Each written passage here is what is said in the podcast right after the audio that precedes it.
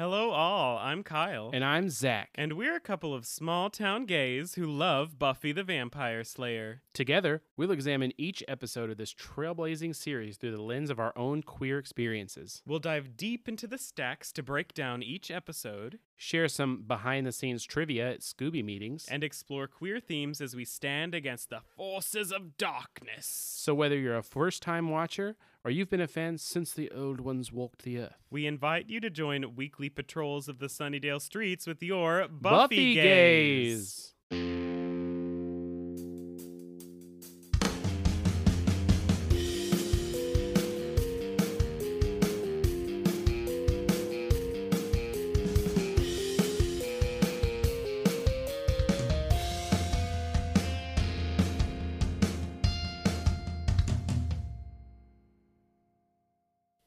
I don't get it. What? I've been doing a lot of thinking about where you're coming from and why you're always interrupting me, and I've come to a very simple conclusion. I don't get it. I'm inscrutable, huh?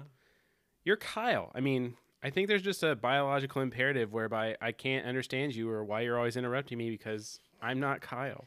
Well, we probably ought to table this discussion and tell the people what to expect out of this episode. I guess it's a fair point. All right. Well, this week on Buffy Gays, we'll discuss episode three of Buffy the Vampire Slayer season one with the lengthy title of Witch? we'll start to unpack the veritable cornucopia of fiends, devils, and ghouls Sunnydale has to offer. We'll have great trivia and behind the scenes facts form, even if we're a little shaky on the dismount. And we'll release our queer opinions about this episode, or Corsheth take us. Get ready to be spellbound by this week's episode of Buffy, Buffy Gays. Gays. Uh, you continue to bully me in our intros, sir. Not appropriate. Oh, man. Uh, yeah, so I wrote out this script uh, for what we were going to say, and I did not have the part about Kyle interrupting me in the script. Of So course, that was a surprise to him on little the fly. improv there. Is that why you highlighted the thing in green? Yes, to remind me to say it. You little bitch. okay, so I'm just a little bitch. Oh. man, time for Kyle to walk us through what happened in this episode, which Which, yes. So, uh, in this episode, uh, it's our first non pilot episode, really, of the season. We get an idea of the formula about the season. We learn that we will be facing threats that are not just vampires, and we might not even face vampires every episode. a whole cornucopia of shit. Yes. So Buffy uh, navigates some of her relationship with her mom in relation to a new classmate she has just met named Amy, who also has a rocky relationship with her mom, which we learn about by means of cheerleading tryouts. Uh, we find out that Amy is a witch who has been casting spells to make sure that she gets on the cheerleading team to fulfill her mom's dreams because her mom used to be a great cheerleader. And then later we find out that Amy's mom is the actual witch and she has swapped their bodies. What? Yes. And Giles performs a counter spell to uh, re- reverse a spell that she cast on Buffy and to put Amy in the correct body again. Mm, mm. So, Zach, do you have any trivia? Finite trivia? incantatem, I think, is uh, what he did. No, I'm just kidding. What It's- incantatem? Finite incantatem. Sorry, it's just a Harry Potter reference. yes. So, Zach, do you have any trivia about this episode? I do have just a skosh. Let me pull it up. All right, so we don't have many new locations or anything. I mean, we have Amy's house, but uh, we're not going to go into that. Uh, but I did want to talk about uh, the director of this third episode, our third different director. And uh, this director's name is Stephen Cragg. And uh, according to IMDb, he has clocked over 250 hours of primetime TV. Like that's the the TV, sorry, that is shown. He's probably clocked way more hours than that. Damn, that's a lot. Yeah, uh, he is an Emmy winner. He's been nominated for a Golden Globe, and I think he won a uh, People's Choice Award. So the guy's got cred. Um, before Buffy, he directed Doogie Howser, M.D. The, oh. Yeah, The Wonder Years. Mr. um, Patrick Harris. Right. Uh, and uh, he also directed Northern Exposure. So I think those are kind of like I don't know what that is, and it sounds like a porn. interruption one. Sorry. That's fine. It's fine. Uh, I don't know. Didn't know what it was either, but it's a like kind of a rom com thing that was apparently a big deal in the early '90s, and um, or sorry, not a rom com, but just like a a sitcom. gotcha. And uh, I think all of these things, Wonder Years, another kind of sitcom type show, uh, it all kind of makes sense that this guy would be in the Buffyverse directing stuff because, you know, there's the comedy chops there. Yeah. Um, and he also he directed other stuff before that too. It was just I was trying to condense it down, so I'm not giving his entire list, which is huge. Um, but after he directed a ton more stuff, uh, some titles that I noted were Monk, Desperate Housewives, NCIS, Boston Legal, Grey's Anatomy, Agent Carter, How to Get Away with Murder, and Chicago Fire. Uh, and I'm seriously, there were like 50 other things. so lots of dramas. Yeah, like he's- primetime TV dramas. He's very familiar with drama. Um, there's a little few sci-fi things in there. Uh, I can't remember something about space. I was on a real monk kick as a teenager for a good like year maybe. Yeah, I watched several episodes of that too. Um, so I think, like I said, it, it those kind of that kind of experience makes a lot of sense why he would be really good at directing stuff like this, and I think it really shows in like the mother daughter interactions with like Buffy and Joyce. Like, yeah, I agree. I think, of course, those actors are very strong actors, but like I think also there that's hints of good directing too. Yes. So, uh, but that is all I have. The trivia section is very short. Yes. time. Uh, I, I do want to mention uh, because we will say it in the episode anyway. Probably this is not the first, or excuse me, this is not the last time we see Amy. She does come back later. Mm-hmm. Yeah. Um. Right. so you can expect to see more from Amy. Yeah. This is our first experience with Amy, uh, and not our last. Um. So let's go ahead and uh, why don't we discuss the uh, episode in greater detail? Yes. So we start with our in every generation weird short speech again. Yeah. This will be here for the duration of the season. Yes. And so we go straight in uh, right after that to Giles speaking to an indeterminate person about how he's disappointed in them and he can't believe what they're doing. And it's like they're joining a cult. And then we cut to Buffy. He's been scolding her because she plans on trying out for the cheerleading squad, which seems to imply that this is the beginning of the school year. Also, I don't. In my experience, these things happen at the end of school years. The timeline is weird to me. Yeah. I mean, I think you're just kind of supposed to go with it. yeah, I'm, I'm fine with just going with it. I just, I just needed to point that out. I think the cult thing is neat because it's like slight, like indirect foreshadowing that something kind of like mystical or whatever is going to be part of it. I mean, I think like witches are kind of associated sometimes with cults and things like that. Also a occult. cult is a cult is kind of something you might expect Buffy to fight against. right? So, uh, anyway, I just thought that was really funny. I really enjoyed uh, Giles asks Buffy, "Do you ignore everything I say as a rule?" And she says, "No, that's your trick." right? because he does kind of ignore her, He wh- her a lot. Yeah, I I really love the uh, the repartee, if you will, between uh, Buffy and Giles. It's early on, like them getting a feel for each other is just really fun. Yes, he says her birthright is slaying vampires, not pom poms.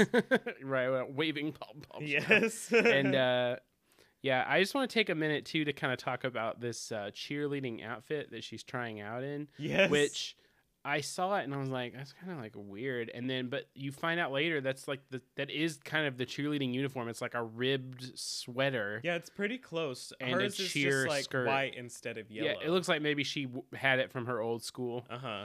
And so, yeah, it's just, uh, I mean, I remember going to school in the 90s and I don't remember cheer uniforms looking like that. That That's giving me like 50s vibes. My uh, my high school's cheer uniforms were like it was kind of like a one piece kind of thing. Like the Mhm. skirt was attached and they didn't have sleeves like that. But Mhm. I don't know. Maybe maybe their California had long sleeve cheer uniforms in Mm. the '90s. Who knows? Go off, it does. sis. It didn't seem incongruent with things that I know I mean, of from like seeing movies. It's not like the wildest thing in the world, but yeah, it felt like to me like a Hollywoodification of Yeah. cheerleading. Like you know older guys being like, "Oh, this is what it was like back when I was in school." Yes. So, Buffy's makeup is very similar in this episode, except for most of it she's wearing pink eyeshadow instead of blue. Mm, Yeah. Oh, I clocked some like a darker shade later on. Yes. so Giles forbids Buffy from trying out for the cheerleading squad. And she's like, "You is- plan on stopping me? How?" Yes. I love that. And he says by uh, by appealing to your common sense if such a creature exists. yeah. which The is writing is just so funny. very funny banter. It is Oh, yeah. also uh, like giving us this thing, this dynamic, which is ongoing about Giles, like kind of trying to. He's like, "I'm in charge of you, Buffy," and Mhm. Buffy. Kind, Buffy never really goes for it. Like he he never really gets. He's never like supposed controlling her. Like it seems like he thinks his job is supposed to be. Right, which I think it's really indicative of the watchers and how they are. Like he's explained to her that he's his wa- he is her watcher Yes. and like that he kind of explained what their roles are supposed to be. But we don't see him like on camera try that again or like he doesn't offer any information like about like the history of anything or like why it's Right. important that they work together or any of that stuff and like He's why just, his this knowledge is the way important. things are, and you need to listen to me. Yeah, it's very like, but I, I think it's really cool, and we'll see throughout the series, like as Giles progresses in his storylines, um, his uniqueness as a watcher. Yeah. And uh, oh, oh, and uh, I just wanted to say too, uh, to transition into the next scene, uh, Buffy's like, I want to have a life. I want, I want to do something normal, something safe. Yes, and then we immediately cut into this creepy like lair room thing with dolls all over the place hanging Mm-hmm. From hooks. At and, first, like, it's kind of like these like dried flowers. yeah, they're like plants hanging and from you're the like, ceiling. it's it's creepy music, but you're like, oh, I'm dried flowers, nice. And then Yeah. you immediately go to like a, a wall of like creepy poppet type and things. a cauldron full of bubbling Green scaly goo. green liquid. yes, Yes, very, very. uh It's like evil Nickelodeon slime. Yeah, very like textbook witch stuff. right. It's yeah. And so that's very short, and we cut back straight to the gym. There's lots of girls in the gym, like warming up for cheerleading tryouts, Uh-huh. presumably. And And Xander, Xander and and Willow Willow, are are, there. there. with Buffy. I wrote it took exactly zero seconds for Xander to become a giant horn yes, dog. exactly. So, uh, in this scene, Xander horny counter number three he sees a girl like doing the splits on these two chairs, and he is mesmerized by Yeah, it. Yeah, like he he stops mid sentence he and acts like, like, makes he these weird saw her nether regions. non-verbal yeah like he's just like conversation conversation boner yes, you can just you can hear it in his voice. It's just yeah i mean and you know in xander's i, I feel like i'm always kind of coming to xander's defense but like he was written that way you know Yep. so uh, Buffy's talking about how Giles didn't like the idea, and Willow's saying how they Yeah. support her and everything. I just have to say, uh, I don't have a whole lot about to say. Excuse me. I don't have a whole lot to say about all of the outfits in this episode. They're all kind of like standard run of the mill. Willow has yet to reach the standards of like terrible, awful outfit that she wore in the first scene she you was in. really hung up on the softer side of it just Sears. seems like she's supposed to be wearing terrible like she's supposed to have really bad fashion sets but sense but she looks cute the whole episode. I mean i definitely i mean you can see she's i think very individualistic yeah. which is definitely not like she's not in like she's not like Cordelia. And it, she's not really like at the level of like a super artistic like I'm making very purposeful fashion choices Uh-huh. kind of thing. She's just like quirky, you know. yeah because here she's wearing this like long sleeve shirt it has some kind of pattern on it i couldn't really tell what was on it and purple pants and she Mhm. looks cute she's looks nice Yeah, uh, the Willow outfits will eventually get wild, but we're not there yet. Yeah, it's just I I have lots of compliments for the wardrobe department, even specifically in this episode later. Mhm. But like, why give her this the ugliest outfit in the world in the first episode, and then she just dresses normally? Well, whatever. everybody needs to be like this kind of extreme larger than life archetype of what they're going to be in the first episode. So you yeah, get that message. yeah, whatever. Um, I like how back to what you were talking about about them talking about Giles. I like how Buffy says, "I'd say get a date if he wasn't so old." Yes, Like- old people can't have girlfriends. Also, he's in what maybe his forties, Yeah, late thirties, right. something like that at that point. And then uh, I also teenagers. I I think in in like this scene, like yes, Xander is being you know horny Xander, of course, but um, I love Willow's uh, response to him where he's like talking again and gets off track again because boner, and then uh, he's like, "Where was I?" And Willow says. You're pretending that seeing scantily clad girls in revealing postures was a spiritual experience. right, And then he says, Who said I was pretending? Which is funny. right. And uh, so I, I gotta give props to uh, the Xander writing on that part, even though it's still a little, Right. it's And- a lot. It's sort of your first inkling that Willow's kind of annoyed that Xander is Oh, yeah. interested in everyone but her. That and uh, the bracelet because Yeah, yeah. Buffy's like, "What's that?" And then he, she's like, "Yeah, what's that?" Like, Yeah, kind of exactly. very pointedly. So Xander gives Buffy this bracelet that says it's something like always and forever. Yours always. Yeah. And he says, "Oh, they were all like that. I just couldn't find any anything that had that on it. So here you go. This is for good luck." and Buffy just takes it, whatever. she Yeah, doesn't say anything. he's like, oh, it. they, yeah. She kind of reads it and like gives him this like a look a little bit. And he's like, oh, they all said that. Yeah. And then Amy comes up and Willow introduces Amy to Buffy. They uh, she makes a comment that Amy's lost a lot of weight and Amy says Mm-hmm. had to and it's just like a just like this throwaway comment Right. which is very it's important. There's all kinds of hints about what's happening with Amy in this episode. Well, and like to me, um, she says like, "Oh, I, oh, how I hate this. Let me count the ways." yeah. And then, but she also seems very knowledgeable about like the ins and outs of trying out. Like she makes that Exactly.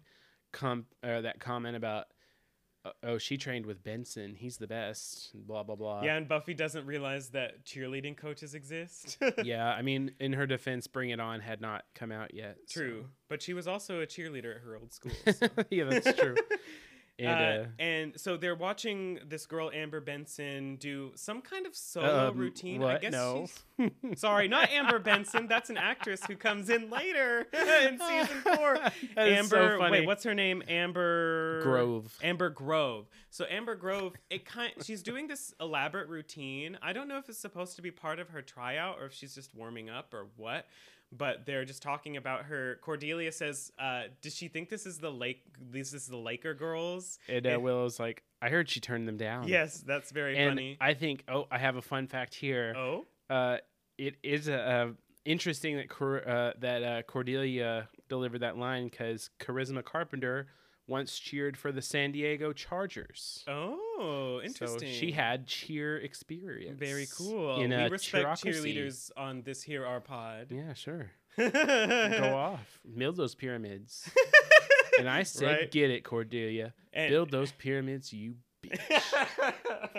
so anyway, uh, Amber is doing this routine and she starts to smoke, and Willow says, "Oh my God, she's on fire!" And Cordelia says, "Kill it with the hyperbole." but uh, lo and behold, she actually bursts into flames. Her hands Right, her into hands- flames. And she's like waving her hands in the air while they're on fire because Yes. apparently she does not know stop, drop, and roll. Right. n- forgotten about. She's like, my hands." So Buffy uses her heroic instinct, and she immediately tackles Amber Grove to the ground. Yeah, the uh, arm, the wacky waving, inflatable, flaming, arm flailing tube woman wacky, that is wacky waving, Amber inflatable Grove. arm flailing Amber Grove. Wacky waving, inflatable, Inflatable. flaming, Uh, oh, arm flailing arm tube flaming. woman that is Amber Grove. anyway, so Buffy tackles her and smother- smothers the flames on her hands, and uh, that completely like cheerleading tryouts are over for the day. Naturally, Right. You know, if they cancel cheerleading tryouts because one girl's hands combusted, you think they would like let school out when an extreme dead guy falls out of the locker? I mean, well, they only canceled the gym class. That was it right. with the extreme dead guy. So Yeah, I mean, exactly. no, this tracks with how things have been. Uh, yeah, I suppose so. And so then we get our intro and we cut back to Buffy in the library. She's talking about how she's been slaying vampires for over a year. And she says she's seen more cringeworthy things than this, which I just wanted to point out because as I'm so hung up on the way we use the word cringeworthy today. Mm-hmm. She was she meant like I've seen gruesome things, Right. and like scary and like gory things. Yeah. and I I was surprised to hear that word. I was like, oh, they that this happened. It's a, a different use of the phrase. Yeah, exactly. Or the term. has evolved, and now it's like Yeah. a secondhand embarrassment kind of Right. thing. I thought was that was neat. And so she's never seen something like this before. So here is where we're establishing that in this show we're going to be dealing with all sorts of things that are not vampires. We is established that Sunnydale is a veritable cornucopia of fiends and devils and ghouls to engage. Yes, that is what And- Giles says. And they all give him that look, and he's like, "Pardon me for finding the glass half full." yes, This is right. so funny. that he's excited that they're dealing with something other than vampires. Right. in fact, there's not a vampire in this entire episode, and it's sort of like, okay, our first episode after this beginning stuff, no vampires because we need Mm-hmm. We're to make sure. establishing other things as the Yeah, even though that's the name of the show, w- vampires are not the only or even the main threat always. Right. So uh, they're just talking. Uh, they get excited. Willow and Xander get excited to help uh, Mhm. because Buffy's talking about how they need to learn more about Amber because they think that she might be a witch right now. And Willow is like, "Oh, that means illegal school hacking. I'm so Right. excited." And Xander's like going to go off and talk to people about Amber.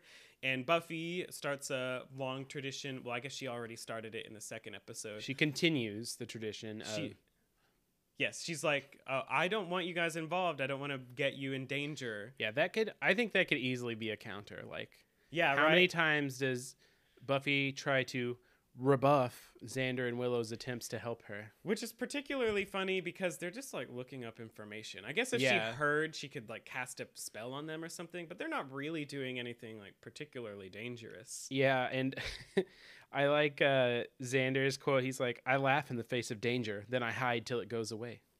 Oh, actually, do they do they decide that she's a witch here, or they just know that something's happening? I yeah, I don't think this is the part where they know it's oh, a okay, witch. it's, it's later that they decide she's a witch, but they also entertain the idea that it might not be Amber that's doing these things. yeah, they're trying to figure it out at this point. So they go out, and we cut to Buffy in uh, her kitchen at home. Hmm Uh, this dress she's wearing has like it's it's a kind of a cute dress. I'm I'm interested. I'm I wonder if in the '90s teenage girls wore dresses this often. There are lots of dresses in this show, hmm and lots of them are kind of cute, and I actually like them. And I'm just wondering. It seems like people don't wear dresses that much on TV anymore, but I Yeah. like them. I mean, yeah, they're cute. They're definitely nice outfits, and I mean, She's also wearing these like leggings that are like kind of like le- or leggings or tights or something. They're kind of like lacy and have a little like uh, pattern on them. She looks cute. yeah, Uh, this is the first time I got like actually she must have wait.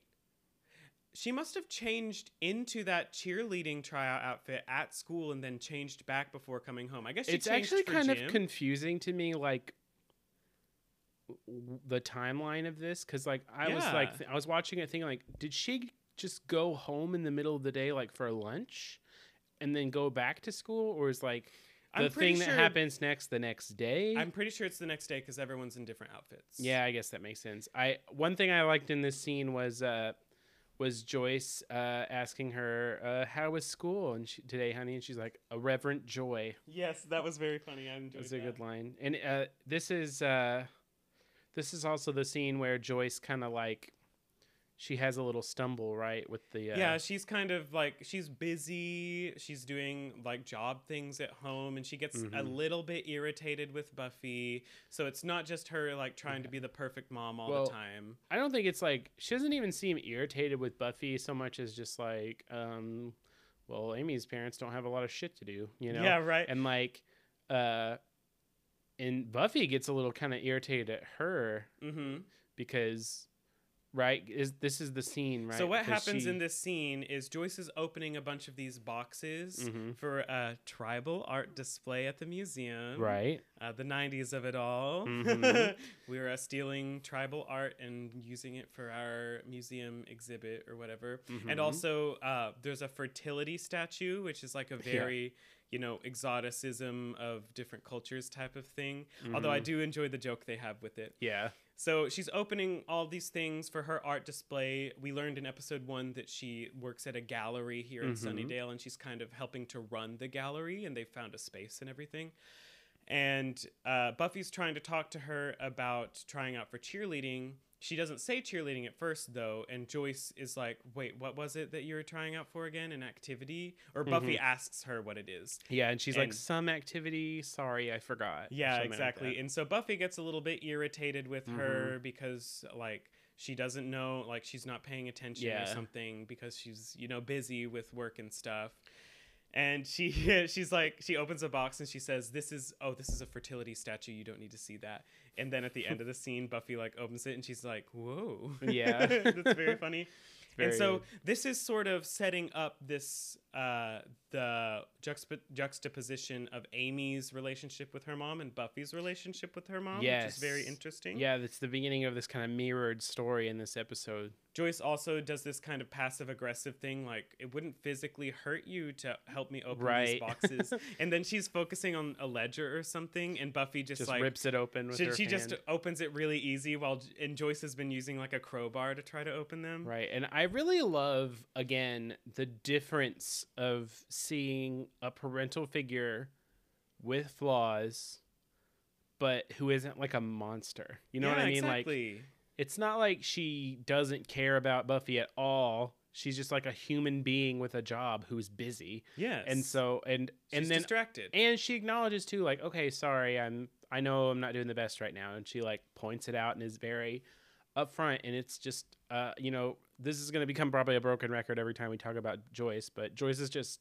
an amazing character. Like Yes, we a love her. really great achievement because she could have so easily just been like this. like a caricature of a mom. yeah, she could have just been like a cardboard cutout with like a screamy voice. Yeah, and it's just it's really easy to really sympathize with Joyce and I think even like as a younger person watching this show, it's kind of nice. Like you might look at her and be like that's kind of if you if you don't have great parents, you might be like, "Oh, hey, that's a mom I might want to have" cuz I'm sure lots of people watch this who didn't have a relationship with their parents who like they could say things like this with. I I, I like that Buffy. Uh, oh, th- it's in another scene. We'll talk about that later. Sorry, it's another scene in the kitchen. You couldn't, you guys couldn't hear it, but I rolled So- my eyes because we talked. We said we're going to talk about it later. yes. So Joyce also mentions that she thinks that cheerleading is going to keep Buffy out of trouble, Mm-hmm. and Buffy's like, "I'm not in trouble." This is yeah, that's the real slip. Like, because she says something like, uh, "I'm not in trouble." Yeah, and then she says, "Well, not yet," or something like that. Yes, and, and- she's like, "Oh, well, what I mean is you stopped cheerleading right before you got into trouble right. last time." Yeah, Joyce steps in it just a little bit. Yeah, Buffy is already mad about that, and she kind of storms out. And Joyce, is that when Joyce says the thing about the dismount? Uh, no, it's in a different scene. okay, there's another scene in the kitchen, and I keep getting them confused. hmm Well, they're pretty similar, so it makes sense. Yeah.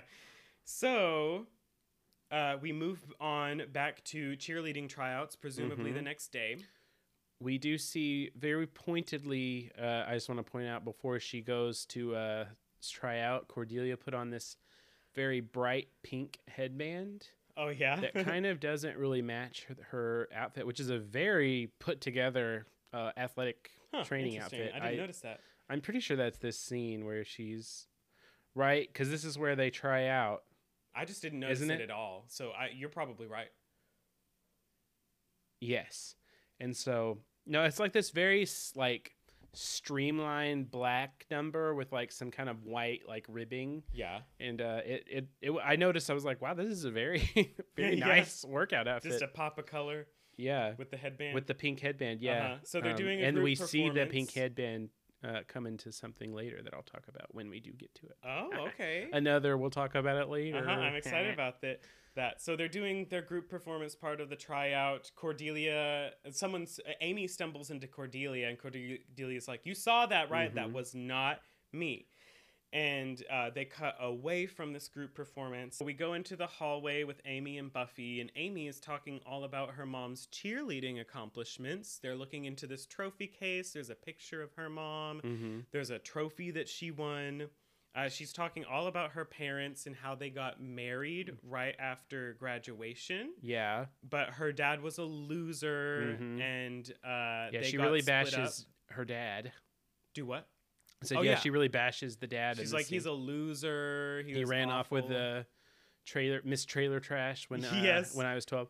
And we get this through line with Amy in this episode about weight and weight Yeah. loss, which I think it's really interesting how they paired this kind of parent who's obsessed with living through their child's storyline and like how uh it, kind of hints that she got like basically an eating disorder Yeah, and right. there's definitely examples of disordered eating because she talks about padlocking their fridge and only drinking or only eating broth. Yeah, right, exactly. And she's really talking creepy. about her mom. She's not Yes. saying that she's being made to do this or anything.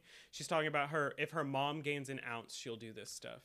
Yeah. Well, I guess, but it kind of insinuates that Yeah, Amy was forced impli- to eat that way. Yeah, And there it- is that implication. They said earlier, exactly. yeah, that Amy has lost a lot of weight. Uh-huh.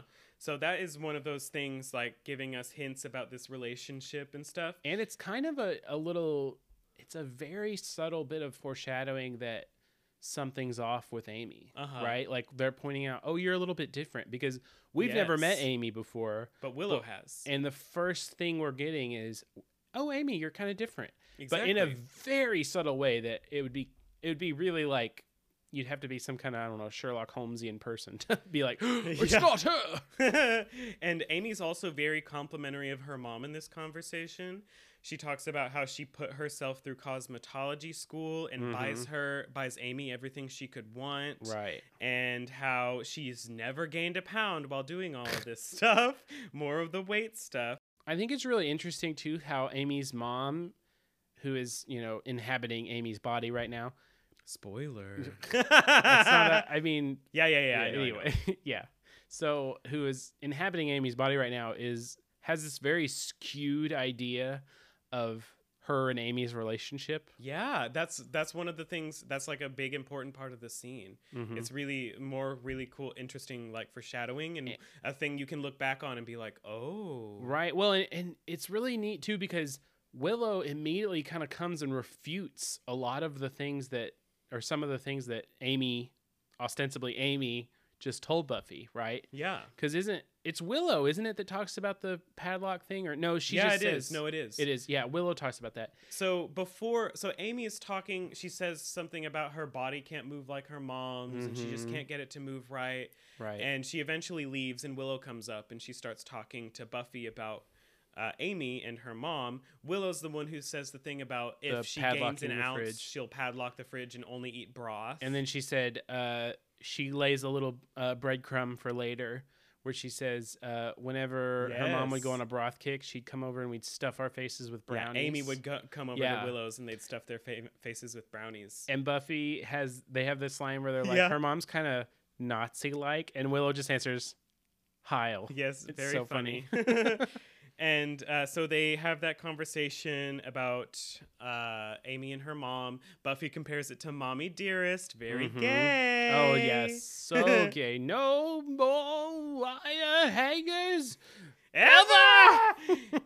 and then Buffy says, uh, "We'll just have to wait and see if something happens. Uh, maybe nothing will." And then we cut straight to like a drippy faucet in a locker Yeah. room, and Amy's like getting in her locker. She's wearing a shirt that has like roses all over it. Isn't And- it kind of isn't it interesting like how I feel like those places, those spaces in schools, Uh huh. like locker rooms and places like that. I mean, it's it's a, it's very tropey to have horror things happen in those spaces, right? Yeah. Because you know, it's like this kind of body horror thing that kids go through in real life. yeah. I mean, did you have showers at your school? I no, I never. I think they were there, but like we we weren't expected to change into different clothes for gym Mhm. or anything. Like it was pretty easy to just not do anything during PE class. Yeah, we had like we had showers in the locker room, but we never used them. Like I imagine it was just like the athletes used them. I guess, yeah. I mean, I remember personally being in high school and being a fat kid and also very hairy because yes. you know I'm a bear and uh, uh, yeah, like PE for me was a nightmare because our our t- uh, the teacher was really good actually, and she wanted us to learn things. So we did do activities. We didn't just like sit on the bleachers Mhm. while some kids played dodgeball.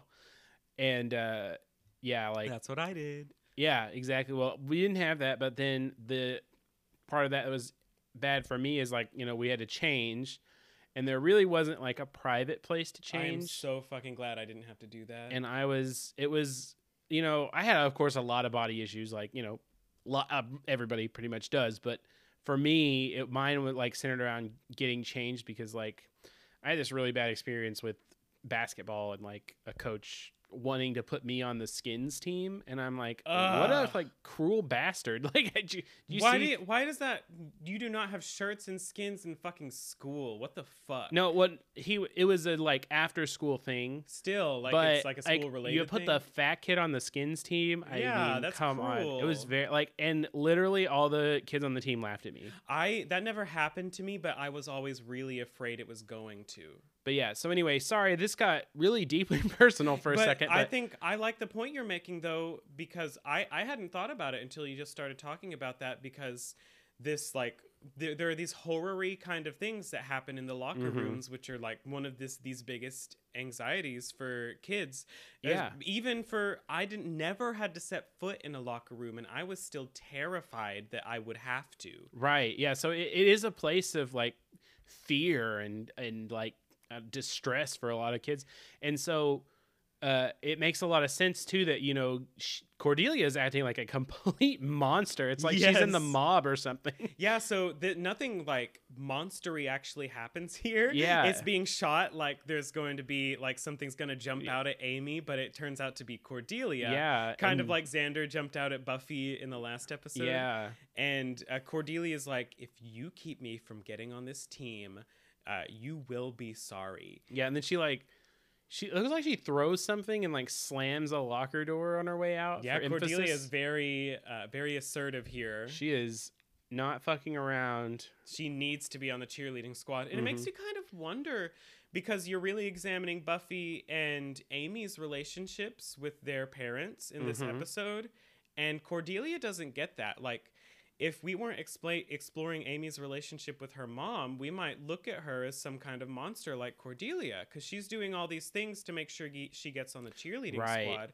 And Cordelia's doing this to make sure she gets on the cheerleading squad. And everything in the episode, except for like the couple little kind of tidbit hints, are trying to point you towards Amy doing this. And this is one of the misdirects because Cordelia is treating Amy so harshly here. And Yeah. so it makes a lot of sense that like when they kind of find out that Amy is, you know, in this kind of witchcraft arena that she might be targeting people like Cordelia who yeah, exactly. picked on her.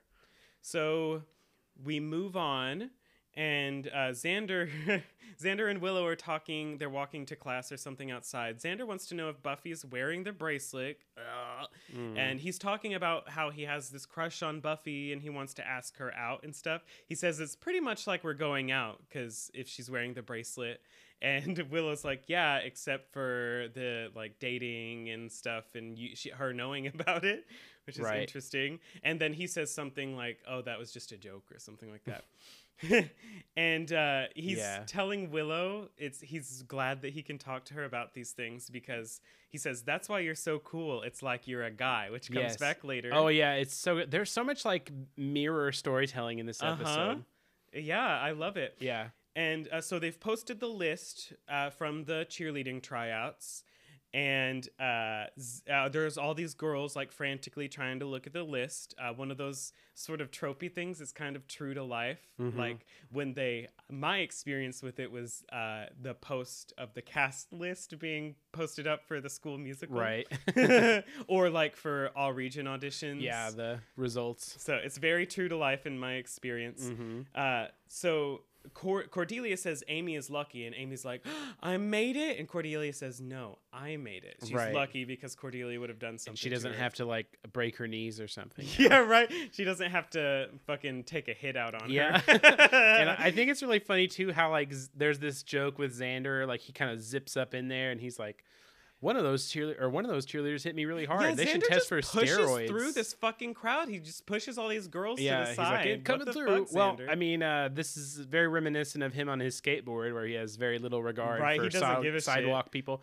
But yeah, no, uh, but I thought it was just really funny. Like that little bit is kind of hinting at like how it's like everything that's kind of uh priming us to remember that like this cheerleading tryout is huge. It's a big deal. People are like punching each other to get to the yeah, the sideline or to read this and uh, also list. that Xander's a little fucking wimp who can't stand a little hit on the arm. right Uh, Um, anyway, so he tells he's like, "Oh yeah, congratulations, Buffy, you're first alternate, and Amy, you're third alternate." And Mhm. Amy like storms off because Xander doesn't realize he's a stupid dummy, and he doesn't know what an alternate Yeah. is somehow. I mean, I think it's really funny. Like, I mean, Xander clearly doesn't like really understand sports or Yeah. like anything organized. He's just that kid. He's like Xander. One of the reasons I originally really liked Xander watching the show uh huh. is that he's the kind of kid that I probably would have hung out with in high school. He's like the kind of like weirdo that doesn't like really precisely belong to any group. Uh huh. And uh, so anyway, yeah, that's just something I saw in him. So, and that's a little piece of that. Yeah, too. yeah, I can see that. So Willow explains to Xander that they're not on the team, and he Mhm. says something like, "I'm the king of all the cretins," Yeah, or something like may that. all other may all lesser cre- cretins bow before me. So Buffy goes, yes, Buffy goes to comfort Amy. She's not having this. And uh, she's like, "Oh, we can we can pig out on brownies at my house or something. Like we Mhm. don't need to be on that squad anyway." Reminding Amy- us of the brownies. Yes, Amy does not. Uh, she's not receptive to, receptive to this. She says, "This would never happen to my mother ever." Right. And um I just want to point out that uh, until this rewatching for this episode or for this podcast, I always thought or just I assumed I guess that this is the point where Amy's mom switched the bodies because of the way like I don't know Amy talked about hating being a cheerleader and hating trying out for it, but I guess that was just the mom like who maybe She's, she's like trying to act. yeah, but I, I, oh, she fooled me because I always had thought, even though we get later very plainly stated that they've been switched for months, I, I always assumed that that was the point where her mom switched because her mom was like, "Oh, you fucked up the tryout. Well, I'm gonna take your body." I think it's very important to understand that they've been switched the whole time because mm-hmm. earlier Amy's talking about how she just can't get her body to move like that. and stuff. Right. And I think that's a really neat detail because Amy is literally like her mom. So Yeah. Amy's body is Amy's mom is literally inhabiting her body. right. And so it's like this thing of literally my body can't do these things. Oh, and uh, cheeky foreshadowing. Uh, this is the first time we deal with body switching. yes, uh, and not the last, Yeah. presumably. Mm. Uh? Anyway, uh, that that was supposed to be the cheeky part where we don't say that or whatever. No, it's fine. Okay, it's just a all joke. right. It's just jokes. You're really insulting our audience's intelligences by sorry, by saying my inference is not something that they would have figured out already. I was just trying to- what you said. I was just trying to make fun of you. So all. anyway, uh, they're doing this whole thing. Uh, Amy's not having it. Yeah. she's upset. I think well, uh, just to jump back into what you were saying for a second before we move on, I that's such a great point about how Amy's mom is experiencing being Amy. She's literally in Amy's skin and still doesn't get it. Like she Yeah. still can't relate to her daughter. She's like literally living her life for her. yeah, right. and she's like i can't get my body to move like her and it doesn't give her like empathy it doesn't make her go it just makes her more angry. yeah she's like she doesn't sit there and take a take a beat and be like why don't i get this Yeah. yeah So then we cut to the spooky house again. Uh, we see dolls and statues. I think we see a mannequin as well. Mhm. And someone is saying an incantation. Uh, they're invoking Cordelia's name. and they wrap a piece of pink fabric around the doll's mouth and eyes around its face There we Uh, go. Yeah, I thought it was really when I remember watching her put that on and be like, why are they? Because it's a cl- kind of like medium-ish shot that's kind of just Cordelia putting that Uh-huh. headband on. And I was like, why, Huh, are, why are we seeing that? that? Wow. That's I so had cool. not until this this watch through. and then we move on to Buffy's house in the kitchen again. Mm-hmm. She's having she comes down. Actually, wait. Sorry, this is this is one of three scenes in the kitchen. So I I'm like, oh, did I forget to write something down? But no. Mm-hmm. Yeah, I was doing the same thing. Okay. So we cut back to Buffy's house again. Uh, she's in the kitchen. It's the morning. Buffy's having breakfast. And Joyce comes in and she's like, I found my yearbook. And so she Mhm. opens up to where her picture is, and Buffy looks at it and she says, I've accepted that you've had sex. I don't need to know that you had Farrah hair. And then, then Joyce says, This is Gidget hair. Don't they teach you anything in history? Which I thought was very funny. I really love the banter between her and her mom. Oh, I, yeah. I love that Buffy feels comfortable even mentioning sex to her mom. yeah. I would not before I left the house I would never have brought up anything about sex to my mom. Mm-hmm. And we, again, we're seeing that parallel story play out here where, uh, you know, Joyce and Buffy kind of have they they clash a little bit. Uh-huh. Yeah, because so Joyce is talking about how she was in yearbook so she got to look more popular than she was cuz she got to put her picture all over the yearbook. Right. And she's like, maybe you should, maybe you could do yearbook. And Buffy's like, that's for No, nerds. she's like the nerds pick on those people. I don't want, I don't want to be on a fucking yearbook, Yeah. mom. She's a little bit less harsh than that, but that's about the tone. Yeah, and uh, so Joyce, you know, it, it seems to me like Joyce takes a little bit of like personal offense to that, like yes, because this was something she did and she holds dear to her heart, and then Buffy's like kind of shitting all over it, and then she gets a little snippy. yeah. Buffy's like, I'm me. I'm not you, mom. No, I, I was saying Joyce gets a little Snippy. oh well, both of them. they both snippy. do, yeah. Because I, I can't remember. I didn't write down the line, like That- kind well, of the back Buffy and says forth. that, and then Joyce says, "Well, your own thing got you kicked out of school." Yeah, like you see this kind of elevation of uh like it's it's kind of coming to a head this whole mother daughter like they're not in sync with each Uh-huh. other on this. And uh this is where we get the line uh where or uh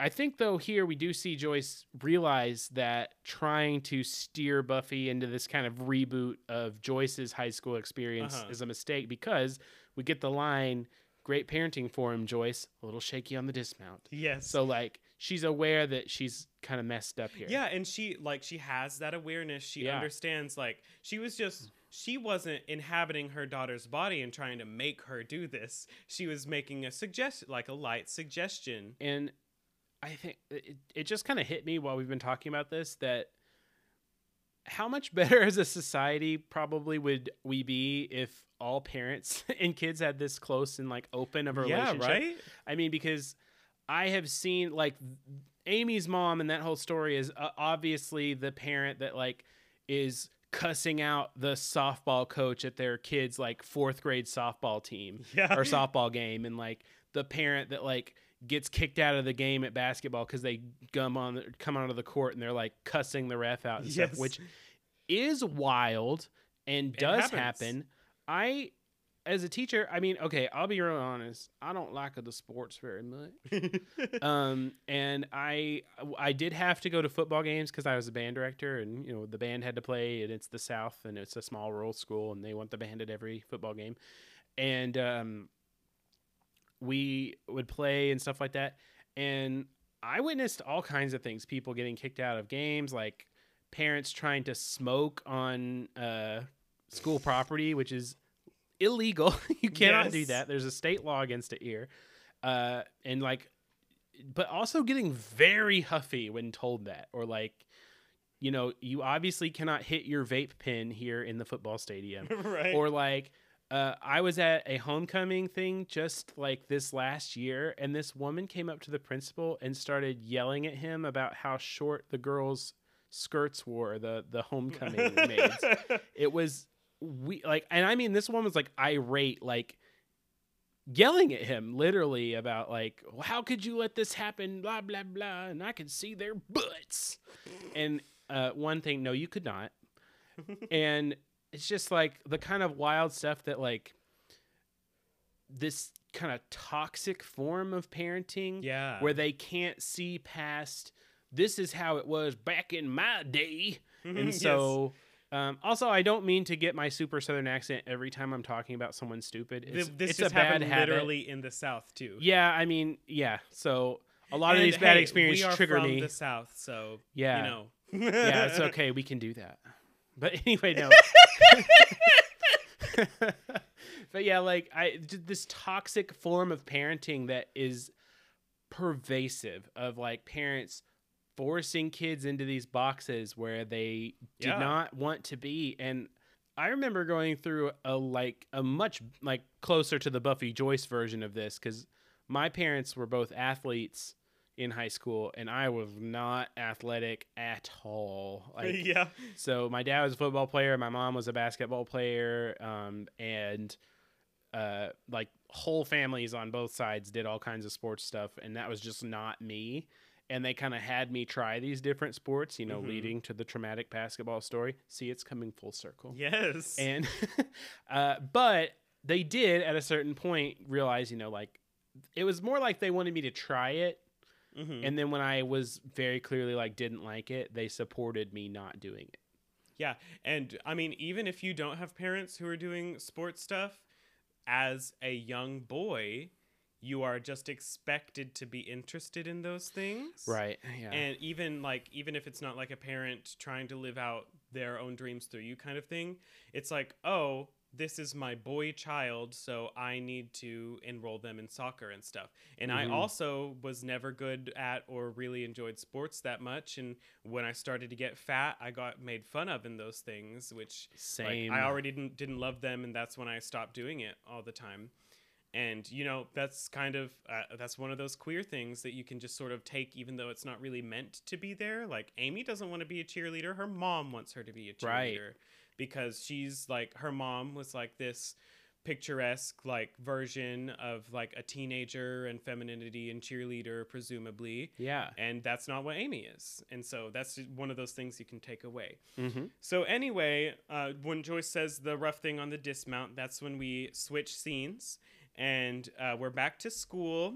It's another day now, so Mhm. time is passing a little bit faster than the last two episodes. Yeah. Uh, Xander's talking to Willow. He says how uh, he's invisible because Cordelia passes him, Right. and uh, Cordelia seems a little bit out of it. yeah. she doesn't say anything. Dazed looking. Yeah, so Cordelia passes him, and Xander says something to her. I can't remember what it is. Yeah. He says like uh, something like, "Did you forget to be mean today to me today, or did I just get lucky or something?" yeah, Like that. so Cordelia's a little out of it. yeah, where there's it's hinting something's going on. And Xander's like, she can't tell I'm a mammal, much less a man, or something like that, yeah. or a much less a person. And uh, so he and he says, I have this thing where I'm invisible to everyone, which is good with Cordelia because she's mean, but bad Right. with Buffy because I want her to date me. Right. I mean, and like of that of all the things Xander says in the scene, that's one of the less cringy things. yes, right. because he does also say that line about uh, standing outside her room taking Oh Polaroids of her, Fucking God. and he's like, "That was clearly a joke to lessen the tension because here she comes." Yes, exactly. And, I mean, during it was a little funny, but also like in the scope of Yeah, the it's a little Xanderism is much. still like, ugh. And Willow's like, You're not invisible to Buffy. And this entire scene, while he's talking to her about Buffy and stuff, she's chewing on her pen, like kind of anxiously. yes, And and, also gives- kind of it looks like kind of trying to maybe be alluring a little bit. Yeah. She's- yeah. she's I giving I him these kinda. Doe-eyed looks sometimes, like notice me. Oh. Yeah, right. I didn't. I didn't get that. That's, I think- I, I mean, understand that. I could just be reading into it, but No, that's I what think- it seemed like to I me. think there's something to that. She also gives Xander an analogy about the pen. She's like, "You're like this chewed up pen, mm-hmm. and like you use it." And it's not because you don't throw it away because you're so used to it or something Mhm. like that. I can't remember exactly. And uh, Xander says something about, oh, she says, he's like, oh, I, I'm just beating around the bush too much. I just need to ask her out. And Yeah. Will's like, maybe you should, beat, around, the bush, some more, more, right? because she doesn't want him to ask Buffy out. Yeah, because she's you can see she seems a little torn about like helping him, and you're not sure if it's because she likes him. At this point, you're not sure if it's because she likes him or is it because she kind of gets the gist that Buffy's not into it. Uh huh. Right. And so Buffy comes out after the Polaroid comment, and he starts to ask her out, but she's more concerned because uh, Buffy is very situa- situationally aware, and she Uh-huh. notices that Cordelia's at a locker that doesn't seem to be hers. and trying to open it. Yeah, and she's really concerned. And it's just one of these things like there's so many things in this episode where Buffy's on high alert all Oh, the yeah. time. Like she's constantly noticing these things. Yeah, she's got like uh like Slayer sense almost. Like she is just always looking out for stuff. Yeah. It's very I really love that detail. Like Mhm. she's very observant. Uh I just ugh, Buffy's so cool. Oh yeah. And so she immediately goes to try and figure out what's happening. And then we move on to outside. Cordelia's going going to driver's ed class. She still looks kind of out of it. Her teacher is mad that she's late, and she's like, "I don't really want to drive today." And he is very oblivious to what she's saying. right? He's like, "You have to drive, or you're gonna be. You have to drive He- today. You failed driver's ed twice." Yeah, he says, "Show me some moves, or you be taking the bus to college." yes, I really enjoyed that. which is She a funny has- line. She's 16. She presumably still has two years before she needs to learn how to drive to college. Well- also, this is a small town where Buffy can walk from her home to the Bronze. Cordelia can't walk to college. Anyway, whatever. I mean, is there a college in the town? We don't know that. we don't know yet. and uh, anyway, I well, two. I want to say this teacher, like, I feel like I appreciate. Every time I see teachers in any show, I'm always very critical because you know I did that for Yeah, right. close to ten years, and uh, I I appreciate that this teacher is like, he's brisk with her. He's like distracted. He's trying to like get his stuff two done other, like two or three other kids in the car. but he's not like i just feel like so many times teachers and teachers in shows about school and stuff are just like ogres and are just yeah, like right. you listen here young lady blah, blah, blah, blah, blah, blah," and like he's they punch like- them in the face Yeah, and it's- he's just kind of reasonably annoyed. yeah it's just like why is the teacher always the villain in tv show in He a is a little show? harsh on her about the failing twice, though. yeah i mean I, it's it's a little bit much, but like also I think it's still within the realm of reason. And we also in this episode and in previous episodes see completely reasonable teachers speaking to their Yeah. classes. Like they're just not always like it would be so easy for a show like this for like the monsters like teachers to be the monsters. And yeah, right. I really appreciate that they didn't take that and tack. like we'll see, keep seeing this through the whole first season and a lot of these monsters are actually like teenagers and have to deal with like their Mhm. relationships and their like changing bodies and stuff. Right. Yeah. It's not. Yeah. It's not like every adult is the enemy and they all hate you and are Yeah, stupid right. and don't understand you. Uh, so Cordelia gets in the car. She has to drive, and she's having a lot of trouble with it. It's very dangerous. Mhm. When I took driver's ed in high school, we I was just us and the teacher, which probably isn't super advisable when you're like to be alone with a teenager. But it feels really one, dangerous. Wait, one on one. Yeah. Oh. We've and we'd like drive him to the convenience store to get like a sausage biscuit for breakfast. Yeah. th- yeah. Our And- teacher, our driver's ed teacher, a couple years ago would always they always would come back from McDonald's yes, late for the next class. I might naturally. And No offense if you're listening, teacher, who I'm talking about. Yes. a friend of the pod, Zach's driver's ed teacher. Yeah, we'll, we'll, we'll leave that anonymous. So anyway, um, she she's having a lot of trouble, and she ends up driving through a fence. And Buffy's like, Buffy's on high alert. She's out there watching Cordelia because she knows something's wrong, and she starts to run once she starts having this trouble. Mm-hmm. She drives through a fence into like a street, and just barely doesn't get hit by a car. Yeah, and I there are things that I wondered about watching this, like why is she like so she's she can't see, but she doesn't know what brakes are. But then like uh, she just seems Why does she in keep general. driving? Well, she seems in general just disoriented. So and she actually she can she hasn't gone completely blind yet. Yeah, but I mean, I think that's another part of it. Like, I think seeing her being just kind of dazed, like she's clearly not all there in that moment. Yeah. She's trying to like she's she's she's not in full control of her fact. It's almost like she's like drunk or high a little bit or something. And Uh-huh. then and like even when she gets out of the car, like there is plenty of time for her to move out of the way of that truck. And also, why is that guy in that giant truck not braking at all? Oh, I just want to say right now that this scene, I don't want to say it in a particular part because it would give too much away. But in this scene, uh, we have some like interesting parallels with the show Angel, which is a spin off of Buffy. And if you know it, Mhm. you know what I'm talking about. Mm-hmm. Yeah, I mean, very interesting. Yeah, I setting up just some of that. literally just made that connection. That never, yeah, that didn't occur to me at all until what you, Uh-huh. yeah, So she goes through the fence, she goes into the street, barely doesn't get hit by a car. She stumbles out of the car that she's in, and she almost gets hit by like a bus or a delivery. it looks like a something. UPS type truck. Yeah, that, it kind of looks like a delivery truck. again, like I was saying a minute ago, is not even trying to brake. Yeah, first of all, the truck's not trying to brake. Second of all, Cordelia's just standing there. There's a good five seconds or so that she could have run out of the way.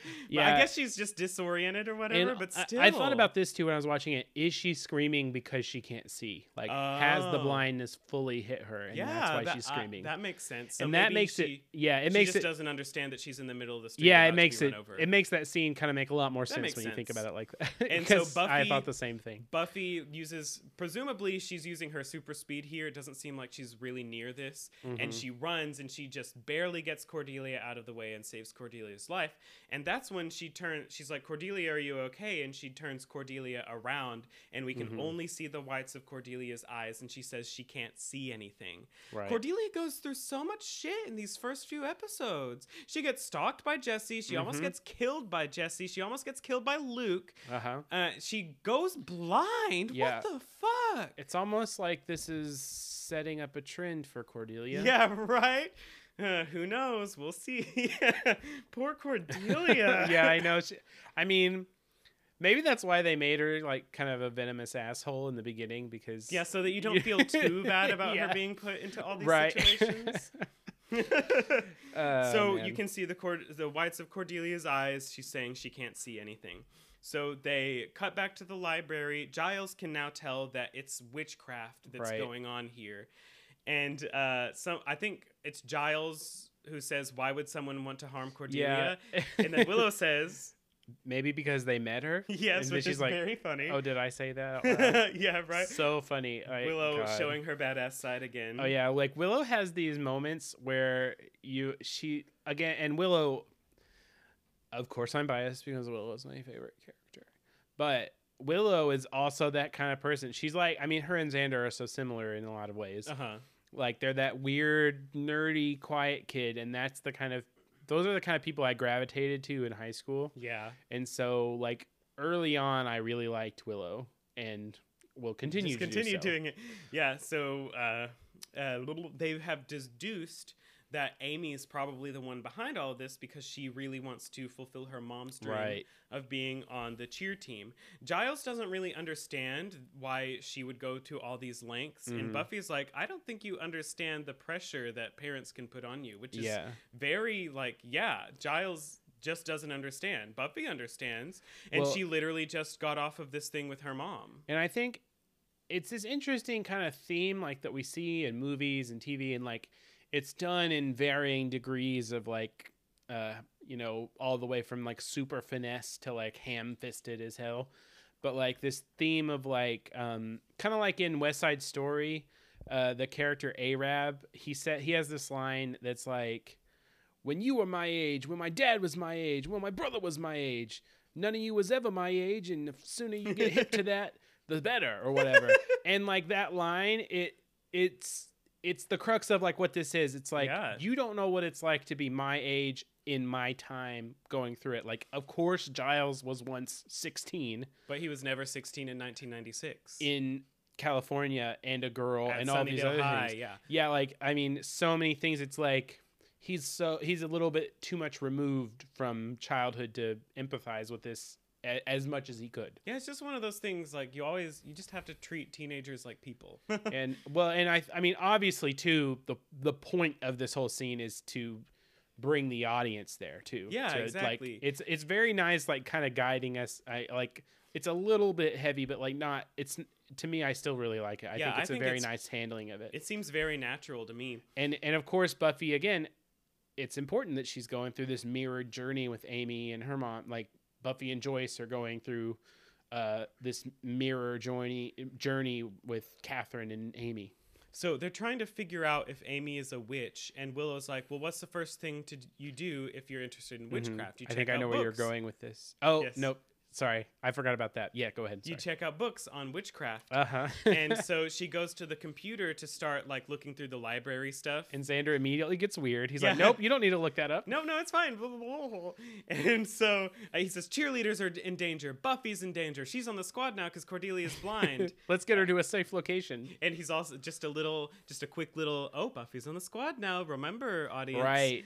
And uh, she finds out that Xander has been checking out witchcraft books because he wants to look at the semi-nude engravings. But the- Xander horny counter number four. Yes, and uh, but I love the delivery of it because he's like, uh, a guy. He says something like, "A guy has his own reasons for checking out those books," and Zan- and Yeah, Willow's right. like, "You wanted to look at the semi-nude engravings?" And he's like, "You got me," or whatever. He's It's like, oh, so funny. well, I guess you did know. Yeah, that's so funny. And I- I so love Giles talks about how uh, they can figure out if Amy is a witch. They just need hair, quicksilver, and aqua fortis, which Right. is which Willow points out is just mercury and ni- nitric acid. Which- you can get that in the science lab. I just I was curious. I was like, mer- like, well, I didn't know what that Quicksilver. I didn't know that Quicksilver was mercury, Yep. and uh, I was unsure what nitric acid was, and I, I was just curious. I was like, what would happen if you put these things on someone's skin? Uh huh. And I mean, so mercury, of course, is toxic if you inhale the fumes. Uh huh. It's actually apparently pretty hard to absorb it quickly through your skin. Huh. Uh, but they it says they have to heat it.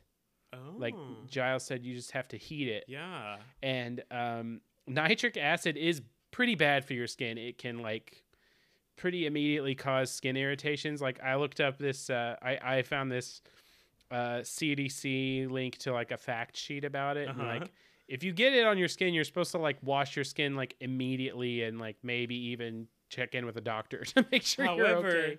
it is a mixture. So first of all, even normal chemi- chemicals, when you mix them together, they can become more safe, like salt. Mhm. Uh, or they could become less safe. Or, s- but Yeah, I don't. I don't know how those two things and would react. also, this is magic, and they're also combining Amy's hair and Eye of Newt. He says you're going to need Eye yeah, of you'll Newt. need Eye of Newt. So, By the way, I just want to say, transitioning into the next scene, yeah, they transition to uh, toe of frog basically because the science teacher is Yes. holding a frog up, and that frog is reflected in a mirror oh, the desk, Oh, so the oh! students can see the frog. Yeah, I, I- that Wow, I, I've seen this show so many times, and I that just clicked in my brain. Like, oh my god, they're that is they're, so cool. they're putting it in the audience's head. Like, oh, this mirror is here. yeah, the mirror is important. Yeah, I mean, episode. Yeah, I mean, I- I was sitting there and I was like, toe of frog, that's funny. And then I was like, oh shit, the mirror. wow. Yeah, so we're in now. We're in the science lab. Mhm. They're dis- It seems like they're doing two different things. Yeah, like, like, they're he's, doing something with chemicals because he Right. says something about mixing chemicals. You want to But also, a bunch of them are dissecting frogs, and that's what he's doing. like, but yeah, for some reason you need to make this like poofy potion type solution that boils and bubbles. I didn't. I didn't. I, I- wasn't with it enough to write down the chemicals in right. that one and like try to figure out. I I, I kind of wish we could have asked like Ashley, our friend that's a Yeah, scientist, right. and like, would this do anything? so Xander and Willow are there. They don't get Eye of Newt. They take something from the frog. I'm like, is that the same? what What? they what? They don't. Giles is like, you need Eye of Newt, and they're Oh. like, we have our Eye of Newt, but they have a frog. Right. what? What is? Is that just a figure of speech for a part of a reptile? I think I think the toe. I I li- I really think the toe of frog thing is in, intentional because that's the Yeah, yeah. I the line from. Macbeth. But we, But- we don't see any newts. Yeah, well, I mean, they could have. We don't really see him get the I don't know, I just mercury thought it was either, right? Like So Willow they and have all the materials. Yeah. Yeah, Willow and Xander are working on this. They have a solution in a beaker. Presumably, it's mercury and nit- nitric acid. Mhm. Buffy needs to get the hair from Amy, who conveniently is in their same science class. So she goes up. She's talking to Amy. She's like, "What's the difference between? How do you know which one is this chemical and this Yeah. chemical?" And Amy's like, "Well, they're labeled." so." Yeah.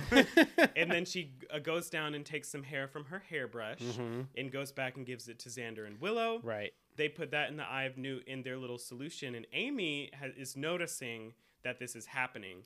And then they put this solution in a little test tube, which uh, Buffy's like, "Well, I'm gonna try and pour this on her and make it look like an accident." Right. And she does that, and Amy's skin turns blue, Or- which Giles said earlier means she's a witch. It kind of it or to me, it looked like the liquid turned blue. yes. In, in actuality, but yeah, her skin I wonder blue. how they did that. I would like to Mm. know. It's probably some kind of. It might be some kind of actual chemical reaction or something. It also could have just been like a cut. Yeah, it's possible. I Like guess they if you- could have just switched it out for blue liquid. I, I can't remember exactly how it's shot. It looks very smooth though, so they probably did. Yeah, that would. I, I'm interested in knowing how the prop department did that. yeah, I bet there's some kind of thing that like oxidizes blue when you Yeah. move it or when you throw it into air or Hmm. something. That's an interesting thought. So then, uh, so after this happens, he's uh, he's asking a question of someone in the class whose name is I wrote it down here, Lashan, and uh, and then uh, it cuts to like a muffled scream, and then it cuts to her face after Buffy has poured this liquid and seen that Amy is a witch. And this this girl's mouth is fused shut, and I just have to point out this is again one of the few POC characters who's been on screen. Mm-hmm. Her mouth is literally sewn shut, and she Yeah. doesn't get to say anything and If, only uh, gets to scream muffledly. uh, if uh, the part of me that's like, uh, to quote Bob the drag queen, the art student that just wants to see Yeah. meaning where there is none, makes me want to be like, oh, it's like actually very witty. Like they're showing that the voices of people of color are silenced in Yeah, shows, right. blah- but it's not. It's because they just didn't want to give a speaking role to a person Yeah, of color, like- which is unfortunate. it was just so weird to me. Like Yeah. literally, there have there have been a few. Uh, there was the one that died first, and then there was the one who had the extreme dead guy fall on her. Well, I mean, and that's what happens when they're kind of like relegated relegated to these yeah, it's side like we need roles. an important character for something bad to happen to. Right. and might as well be this person. And It's just I don't like seeing it, especially when they don't Yeah. get to do anything more than that. Yeah, it's really unfortunate in like how this series is so groundbreaking and so like pushing the envelope in a lot of ways, but then like falling short in and don't others. ex- just don't expect it to ever get better. Just Yeah. sit, just sit with it. Like it's not going to get better It's- in this aspect. I mean, and I, I hate just saying like, well, it was just the times because I mean, it just it's it just sucks that it was that way. I'm glad though that if Buffy were shot today or created today, it would be a lot more diverse. Yeah, I agree. So uh, we move on. Uh, Buffy doesn't think that Amy knows what she's doing. I think we're in the library again. This is a very short scene. Mhm. And that's all I wrote. Buffy doesn't think that Amy knows what she's doing. They haven't Right. gone so far as to realize that Amy is not Amy. But Buffy, like, they're talking about how this happened in science class, and they're Mhm. like, this is happening really quick. Like, maybe they're doing it accidentally. Maybe A- Amy is dabbling in witchcraft Right, and yeah, is doing these things just, it's just resulting from her emotions. And I think this is the scene where I noticed too that Buffy's shirt is like this kind of white tank with a square graphic print of yes, a, of this is- cupcakes. This is, the day where she's wearing a tank top and she has this little square graphic with cupcakes that have cherries on them. Yeah. She's wearing, uh, I think, pink pants in like Uh-huh. this textured, like acid washed, like denim jacket. Yeah, and I uh like I'm pretty sure that was a style, like that was a thing, a theme back in like those tank tops with like the or like Uh-huh. shirts with like that very small square. This is one of those outfits print. that just absolutely would not work today. yeah, I mean, I remember um it, it also makes me think of a movie that you hated that I like, uh, which is Jay and Silent Bob Strike Back. yes. Uh, in that movie, um, uh, oh, Justice. What is that actress's name? The one she was Nadia in the American Pie movies. I don't know, I I'm can't think of her name right now. Uh, it's hurting my brain that I can't remember her. Uh, but anyway, she comes in in the scene that she enters in. Her name is Justice in that movie, and she's wearing a similar shirt. It's like a Hmm. a greenish tank top, I think, or olive with like a square uh, that same kind of print, which I think I guess that I think that was a little bit of a style like It's in this of- era. It's kind of like a precursor to like the hyper feminine, like malware bling aesthetic, like Mhm. the Paris Hilton kind of thing. Right. because we were just very recently exposed to this in the first episode of the Ru- RuPaul's Drag Race premiere of season 14, where Willow Pill comes in in this amazing, like, bling Yeah. aesthetic outfit. With the angle shirt. Yes, the angle. Imagine how many belts around uh, 50 shirts and like skirts Right. and sh- pants under shorts or pants under skirts we would have seen if this had just taken place a few years later. Oh my gosh. Oh, if only they were in high school when it gets into the 2000s. Right.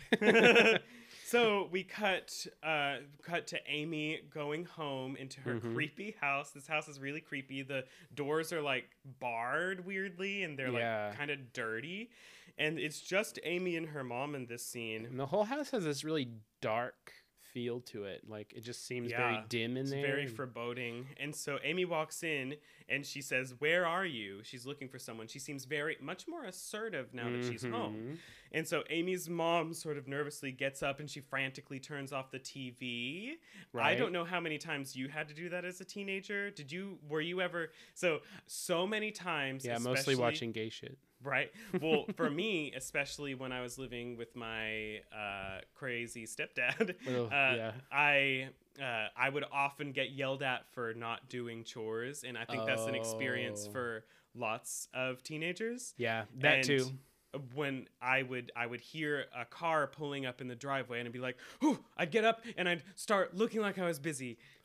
Which yeah, I mean which it's a very like teenagery thing kind of to do, especially for someone who like has something has experienced things with that that make them really frantic and anxious about it. And I think this is that moment where, like, if you were really paying attention, you could figure out what's up. Yeah, you can tell that the the dynamic between these two people is And it's not what we've heard about. Like, you've heard about the Uh-huh. mom being this, like, taskmaster and, like, super strict and Yeah, and Nazi like Heil. And, yeah, and like, here she's really frantic and anxious. yeah, and, like, seems kind of scared of Amy, which, um, you know, you could also maybe I the the cool thing about the twist is at this point you could also be like, oh, Amy's a witch and she knows she's a witch, and so Amy's like scared her mom. yeah, that's So possible. You could take that route and like so it's it it's very possible for you to go through this scene and still not know. yeah, it's more bread breadcrumbs. But yeah, like that's the thing about this series and about this episode that is I think really strong is that I mean, I I've heard and seen mention in reviews where like people were saying that it was like super obvious and blah blah blah and I was like, I mean, okay. But Mm, I think to me, I think it's a like a really good balance. Um, I watched a, a kind of lecture by um, the guy that helped write the end of the Wheel of Time series, Brandon Sanderson. uh-huh. I think I hope that's the right name. Yeah, that's it. Um, that is. He um, he was talking about in um, fantasy, you have to kind of uh, or any story really, you have to kind of strike this balance between the audience needs to have been able to figure out the twist if you're going to put in a twist Uh-huh. like it's really important for the the reader in that case he's talking about literature Mhm. but uh, the the person who's interacting with your your uh, artwork needs to be able to have put the pieces together yeah, on their because the characters have to put it together. yeah but then it also has to not be so obvious that you like uh, as my marching band director used to say telegraph the maneuver Yeah. so you don't like show where you're going too early Yeah, and I I legitimately think it does a pretty good. uh, You literally were talking about how like it took you a while to be sure that they weren't switched at the beginning of the episode. Yeah, no, I fully and I mean, I literally have watched this series over 10 times for sure. Mhm. And I mean, just until like this last one, I was like, "Oh, she's been switched for months?" Wait, Yeah. what? So she talks about how Amy, uh, quote unquote, is talking about how Buffy and her friends have been ste- are stealing her hair and they're up to something. And she shows that she has the bracelet that Xander gave to Buffy. When did she get that? Did she get it in the science class? I it, you don't see, but Yeah, I I would I would noticed it. assume. Maybe it fell into her backpack when Buffy was getting her hair. I don't think it shows you Yeah, explicitly. That's an wonder how she got off-camera that. like she either swiped it or Maybe that's a, like a deleted scene or something. Yeah, I mean, it's, I think it's really easy to be like, oh, so she knew they were fucking around, so, So she, she stole something from. Buffy. Yeah. Yeah. Well, I mean, and she was obviously she's been going down the line, so she was gonna target Buffy next. Yeah, I wish I had been paying a little bit more attention both times. I I don't I don't think it shows her getting it. yeah, I couldn't I couldn't see it. So we cut uh, she goes upstairs and we cut to Buffy in her room. We like pan up to her in her bed.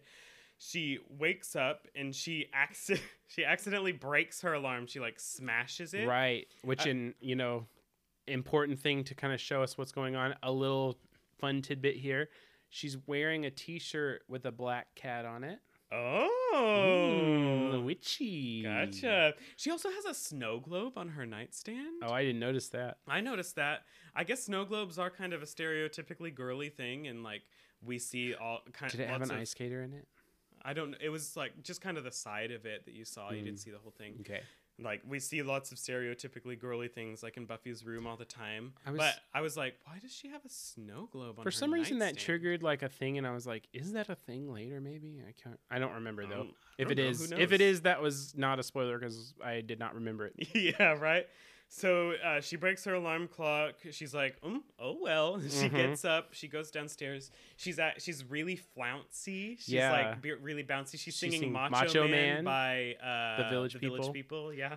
And Macho Macho Man. I have to say this: Joyce is putting jelly on a bagel, yeah, she's fresh squeezing juice and she's putting jelly on a bagel. like grape jelly on a bagel. What saw- the I hell? so strange. I mean. I mean, I'm from the south. Like, uh, obviously, bagels are not like a huge part of culture here, but we eat bagels a lot. and we always have them with cream cheese, never jelly. I feel like you know maybe uh, Maybe it's people a thing. maybe or I, I is that a California thing? Bagels and jelly. Well, I do. I remember something from Crazy Ex Girlfriend. Valencia is like talking about why she doesn't like uh, Rachel Bloom's character Mhm. Rebecca, and uh, and she's like she eats bagels with only butter or something like that. Which, uh, so I don't know. Maybe Yeah. butter and or jelly on bagels is a thing. if we get any listeners from the, like uh, the New York area or uh, California area, yeah, like chime in with uh, uh bagels and jam. yeah, what are the bagel rules? Yeah, But right. It seems like grape jelly is against them. and so. I mean, not to yuck anybody's yum. You can eat whatever you want on whatever Right. you want. But Buffy just I thought it was funny. Buffy just grabs the juice and drinks it. hmm Yeah, she's, she's very like jittery. She's given a vibe somewhere between like on coke and hammered. Yeah, exactly. and uh, she says something like uh, her mom is trying to apologize to her for yesterday. Right. And she's like, "Mom, you just don't get it," which comes back later. Mm-hmm. And she's like, "That is totally yester," because uh, Joyce is trying to apologize for yesterday. She drinks Joyce's juice. Another thing she says is, I'm just wacky that way. and she says, There are just some things about being a vampire slayer. And Joyce is like, What? Yeah. Right. So jo- Joyce, again, does not know that Buffy is the vampire slayer. mm-hmm. Uh, and she, it's just Buffy's being flouncy, acting kind of drunk or something. Joyce is kind of, she's like, Are you okay, Buffy? She's kind of concerned. Yeah. And then we move on, and Buffy's uh, at cheerleading practice. She's having a blast with them, but she's kind of like going a little overboard. She accidentally steps on someone's foot. Mm-hmm. Speaking of feet, did you notice that Buffy uh, is the only one wearing black shoes? I did not notice that. the other ones are all wearing white shoes. She's the only one. Uh, it's like a, I think a fish out of water sort of thing. Like they're trying to show Huh. she doesn't fully fit in with the Yeah. the cheer group. And so she, when Xander and Willow come in, I guess they're just coming to watch cheerleading practice. That does Yeah. seem like something Xander would do. I mean, but do they not have class? Like yeah, maybe I mean, they. it- I think they it, have a free period. it could be after school. We don't know. I suppose. Yeah, that makes sense. yeah. So uh, she's really excited when they come in. She's like, "There's my buds! Hi, Yeah. buds!" Very funny. And they then can she- tell. Sorry. Uh, I was just gonna say, and then she throws someone. Yeah, they can tell something's wrong with Buffy, and Xander's like, "We need to get her out of here before she." And then she throws someone doing a cartwheel. And it's very it- funny looking. Isn't this this is the part where Willow is wearing now like this white and brown funky I think sweater so. I think thing? this is the same day It- as that basketball. it game. made me think of Neapolitan ice cream. Huh. Yeah. And uh, it's uh, just another funky Willow outfit. Are you wait? You're not talking about the one with the stripy patterns where she has like a jacket and something on underneath it. Yeah, I think it, yeah, it was kind of like a yeah, it looked like a sweater, or like That's a cardigan earlier, or I something. think. That's earlier in the episode. oh, okay, I liked it. yeah, no, it was it was fine. It was Uh, cute. So they know that something's wrong with Buffy. She throws someone who's doing a cartwheel or something like that. Yeah. and uh, she gets the- kicked, and it's like the head cheerleader too, the one that she threw, the one Yeah, who was and- doing the the tryouts. Yeah, and the head cheerleader or whatever is like, "Get out now! You're in Amy," which doesn't make sense. Also, Amy is just standing there like with a uniform on, like Yeah, ready right? to go. I guess the alternates just are there, but it doesn't make I mean, sense because Buffy was first alternate, and she came in when Cordelia was blinded. uh huh. And then Buffy gets kicked out. Amy's third alternate, not second alternate. Yeah. and she's get puts Amy in. So what happened to the second alternate? Hmm. so well, maybe maybe- the other girl. Wait, no, the girl. The what was her name? Lashan. Oh, maybe it was her. Maybe there's like a deleted scene or something that we didn't see. But Mhm. Amy's supposed to be third alternate, so I I, I don't know what happened there. But yeah, I uh, she Amy gets to take over. Buffy says, "Did I do that?" Yeah. And then uh, Xander and Willow, are, she starts to try to be like, "You don't want her; she's a witch." and they, like, grab her mouth, yeah. uh-huh. And So then they into walking down the hallway. Yeah, uh-huh. And uh, Buffy's like, "She's a wish. She's Witch- a uh, witchy." And she's doing all this drunk kind of stuff. uh huh. And she's like, "Xander, you're my Xander-shaped friend." Uh, she said, uh, and she's like, "Do you want to know why I love you, Xander?" And he says, "Go on." Right. Oh, he's like, very titillated here. yes, you're not like other boys. You're one of the girls. Yes, which is so funny and so like perfect. And I mean, such I do have parallel to... earlier when he tells Willow she's one of the guys. yeah, and I do have to admit to like, I mean, I get a little bit of Xander's kind of like, you know, like I feel for him a little bit in there, except it's Well, he's not. I, I, just feel for I feel for him in in feeling that rejection, but also it's like karmic because he just did the same thing to Willow Uh-huh. earlier. And I also like as a gay person, you know, you have a lot of experience being called one of the girls. One time I was told that I was basically a girl and I was like, but no, I'm a man Yeah, I had who's I, who likes men. So I had like I I think I thought I was very like secretive and like very good at hiding that I was gay we in all high school. do. And I mean I think a lot of the adults were aware more than like my friends. Uh-huh. uh, because I remember going on a band trip once, and it was uh, all state tryouts, Yeah. and it was me and two other girls, and I was technically supposed to sleep in the room with the band director, and uh, then they were supposed to have their own room. It, also, thinking back on that, it was really weird to have a room with a teacher. Yes, that is very strange. But um, definitely would never have done that myself as a teacher. But you know, whatever. Uh, and uh then but he didn't care that I was hanging out with them because I remember I was like, so is it okay if I go hang out in their room? And, or it, they they went and asked him for me. They're like, can he hang out? And he's like, it's Zach. Yeah. So like I also got that on a different all region trip from a band mom who's like, it's Zach. He's like basically a girl, or so. he, she didn't say that literally, but it, it was that same sentiment. So yeah, I, did, I I didn't take it there though. That's interesting that you bring that up. Yeah, so I mean, it's it's obviously not supposed to be like that. Yeah. but you know, it sort of evokes that kind of thing Mhm. because it's the verbally pretty similar. Yeah, really cool point. So they're uh, they bring Buffy to Giles, and Giles can tell that this is a Bloodstone vengeance spell. He just Mhm. knows it off the top of his head. Right. And he he clearly has a lot of knowledge about this kind of stuff. So uh, uh, Amy. Even though he says later that this is his first casting. Hmm. Mm, yeah, Mm. mm. he's done a lot of studying about. he's done a lot of studying about witches, apparently. So Mm-hmm. uh, they're they're like, well, Amy must have cast this because Buffy knows she's a witch, and Amy wants to kill her because he says Right. that this is like really strong alcohol. right. It hits the body like a quart of alcohol. He yeah, said. and in a few hours, Buffy will be dead. Buffy's like, don't sugarcoat it, Doc. Yeah. And he says we have two hours, three at the mo- or a couple of hours, three at the most. And then Xander, who is always ready to go for the nuclear option, because he, he, Giles Yeah. explains you can Yes. we can destroy her spell book. The only other option is beheading. And then Uh-huh. Xander's like show of hands for beheading or whatever. Well, he says we need her spell book. Uh, they, Uh-huh. you don't, they don't destroy her spell book. They have, I guess, they Or, have yeah. to need it to find out the counter spell. I thought he said destroy her spell book. Maybe I'm mistaken. I mean, if they do have to destroy do her that. spell book, they also have to do a counter spell. So yeah, I mean, anyway, uh, Xander, th- uh, we're not going to do a counter for this, but it, it is a thing you could do a counter for where it's like Yes. Xander immediately jumping to the nuclear option. yes, he's like, well, we'll, we'll cut off her head. Yeah. and Buffy is very sympathetic to Amy. She's like, she's not like, she, this is She still all thinks because she's- of her mom. yeah, she's like, she's, even if she, she realizes now that uh, Amy is aware of it or whatever, but she even still kind of seems like she's keeping this idea of like, maybe she's not fully aware because you know of course buffy doesn't know Yeah. about what happened at amy's house And uh, they're, they're like, Giles is like, well, she needs somewhere to do her spells with a pentagram and a large pot. And like, it seems like they don't just, like, someone does pretty much immediately, Buffy, I think, jump to, oh, well, we need Her to go to her house. house.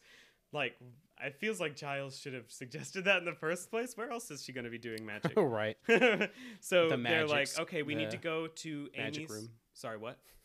said she was going to do it at the the magic room so um uh they're like we have to go to amy's house Mhm. and uh xander and willow are saying they want to come with her but buffy's like no you guys stay here. Uh, i don't want to make you like put you into something dangerous. You guys stay here and keep an eye on amy. So giles drives buffy to amy's house and uh, they go into amy's really creepy house. I just want to say too i um i'm not sure if this is the same car giles has later on in the series Beats it me. looks a little bit different to me. I'm curious as we go on to see if it is the same car if i'm just crazy. But it it does not look like the car i remember giles driving in like season two and three. Hey, maybe he gets a really good salary from the Watchers Council. Mm-hmm. well the car i remember is not better than this car. But but it's it's different so anyway so they go into the house, and Mhm. A- Amy's mom is there, and she's very flustered. mhm. She's really skittish. Uh, she's like, "Oh, I'm not allowed." She's like trying to talk about how she's not allowed to have visitors. the camera very purposely goes to a shot of some little Debbie's in a very artful arrangement on a plate. Like Yeah, I- they're very clearly the little Like Debbie brownies. yeah, little Yeah. Debbie brownies. Yeah, sorry. Yeah, little Debbie brownies specifically. Yeah, in which Amy likes to eat brownies, but her Mhm. mom is super concerned about her weight. Right. So she's like, "I don't know what you're talking about, Mr. Librarian person." And she keeps like saying things like when she comes to the door, she's like, "I'm not allowed to.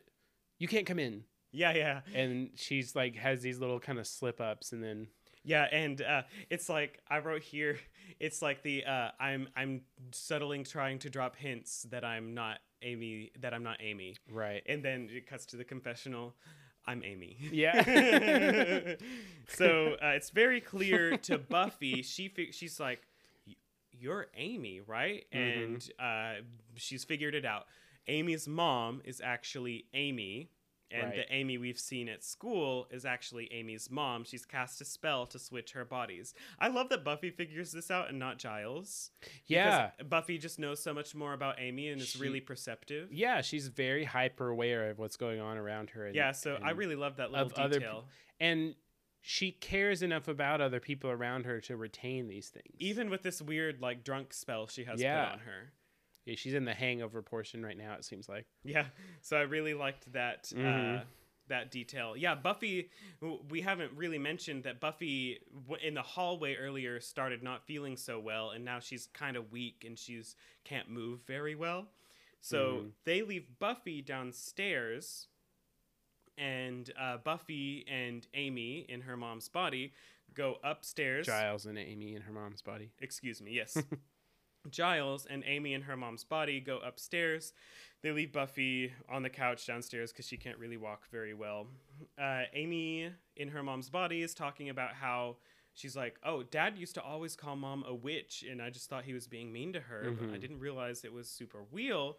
excuse me, super real. Mhm. And she said I was wasting my youth, so she took it. I wrote Right. down that specific cl- quote. that actually all happens downstairs. Oh, excuse me, I'm so sorry. It's fine. I mean, it's all part of the same scene, I think. so uh, she's talking about that. Um, so we see now that Amy's mom, like we could already tell she was like kind of emotionally abusive and stuff towards Right. Amy, but now we can see it and it goes so much farther than we Oh, could yeah. have imagined. Like it, it's, it really is like it's a horror story. I mean, it- Yeah. it's something that like I remember kind of seeing at the time and thinking like, oh, that's weird, you know, and not it like it didn't sink in on me until like I had to really delve into it and be like, wow, yeah, that's terrifying. It's like Mm-hmm. evil Freaky Friday, and I mean Freaky Friday is already Yeah, kind of that's scary, already kind of scary. but like yeah, it's like a like a like kind of muted body horror thing in a way. Yeah. So, uh, oh, okay. So Buffy tells her it will. It's going to be okay. She does this Buffy thing of reassuring her that everything's going to be fine. They're going to Mhm. take care of it. Amy says one day she just woke up in her bed. She didn't know where she was, and then yeah, we learned it was mirror. months ago. Yeah, so this has been going on for a long time. And when Amy says she's been training with her mom for three hours a day, Amy's body is Amy Yeah. and her mom. Right. And so anyway, Giles and uh, Amy's or Giles and Amy go upstairs. They're trying to find her book. She's like, Because Giles "Mom will says kill we me." can reverse all of her spells if we can just find the book right, she and used. she's still clearly very afraid, but she knows. You can tell she's like she wants to help. and she- she's this actress is so good, and we'll Oh talk my more gosh, about it in a second when she when they flip back. she does a really but great uh, job. when she when he tells her that they can reverse the spells, she's like, "You could, you Yeah. really could." And with this like desperation, it's so good. And you get it would be so it would be so easy to try to like overshoot how young to play this. You know, yeah, right. to like have Amy like be like, "Gee, Mister Giles, I hope you can help Yeah. me get my body back." like it would. uh, there's a clear reason I'm not an actor, but like it would just be it, it, it would be so easy for that actress to do that and and kind of skunk it up by Yeah. taking a really big swing. So upstairs in Amy's mom's lair, they're looking around. There's a cat just in a box. yeah, I was like, why is there always a cat in a box somewhere? That's whatever. And he's It- like, let's look at what this was He's- guarding. He's like, good kitty. Yeah, and it's obviously Or not nice like a very good guard cat because he Yeah. can just open the box. So I he mean, opens this box yeah. And he finds he's like somehow he I guess there's only one spell book in there because he's like ah this is it and he just takes it out of the box. Mm-hmm. It actually just has one of those uh, labels on it from like a label maker that says spellbook, do not touch. Amy's mom's spell book for getting into the cheer squad. it actually it's the burn book. And so he, yes, and so he rushes downstairs uh, and he carries Buffy out and he tells Amy in her mom's body, "You're coming with us." And so we cut to the basketball game. Come on, guys, let's play some basketball. and then we have that little kind of dance routine. That's the same music that Amber Grove tried out on. yes, And then it's I like Seven Nation Army or something. oh no, I Oh, I didn't actually recognize. Oh, that kind of sounds like the Mortal Kombat theme. Anyway, I don't know. I, uh, and I didn't recognize it. I heard it song. a lot in high school. I just wanted to point out that this super elite cheerleading squad that is very exclusive and only takes a small number of members apparently only knows the cheer five, six, seven, eight. Go, Sunnydale, go. Go, Sunnydale, go. That One, does- two, three, four, five, six, seven, eight. Go, Sunnydale, Yes. go. That's like their whole cheer. I mean, it does kind of feel true to life because cheerleaders will spend a long time doing like the same thing. I mean, it, it, of course, they're probably not going to teach them like an actual cheer. And at some it was just point- at some very point- funny. They do do a pyramid. At some point, they're like something, something. The other team's a boar. Oh, I oh, missed also that. Also, the Sunnydale's mascot is the Razorbacks. right, which is uh, the same as Uh, Ar- uh, the University of Arkansas. Yeah. I mean, for whatever that's worth, because Yeah. we don't follow sports or attend Right, the University of. Arkansas. so uh, A- Amy is there cheering because she's been put in, even though she's the third alternate. Mhm. Xander and Willow are there keeping an eye on her, and then we cut back to Giles and Buffy and Amy in her mom's body. They get Mhm. back to the school. They're going into a chemistry lab. Buffy is doing really badly. Yeah, she's in rough shape.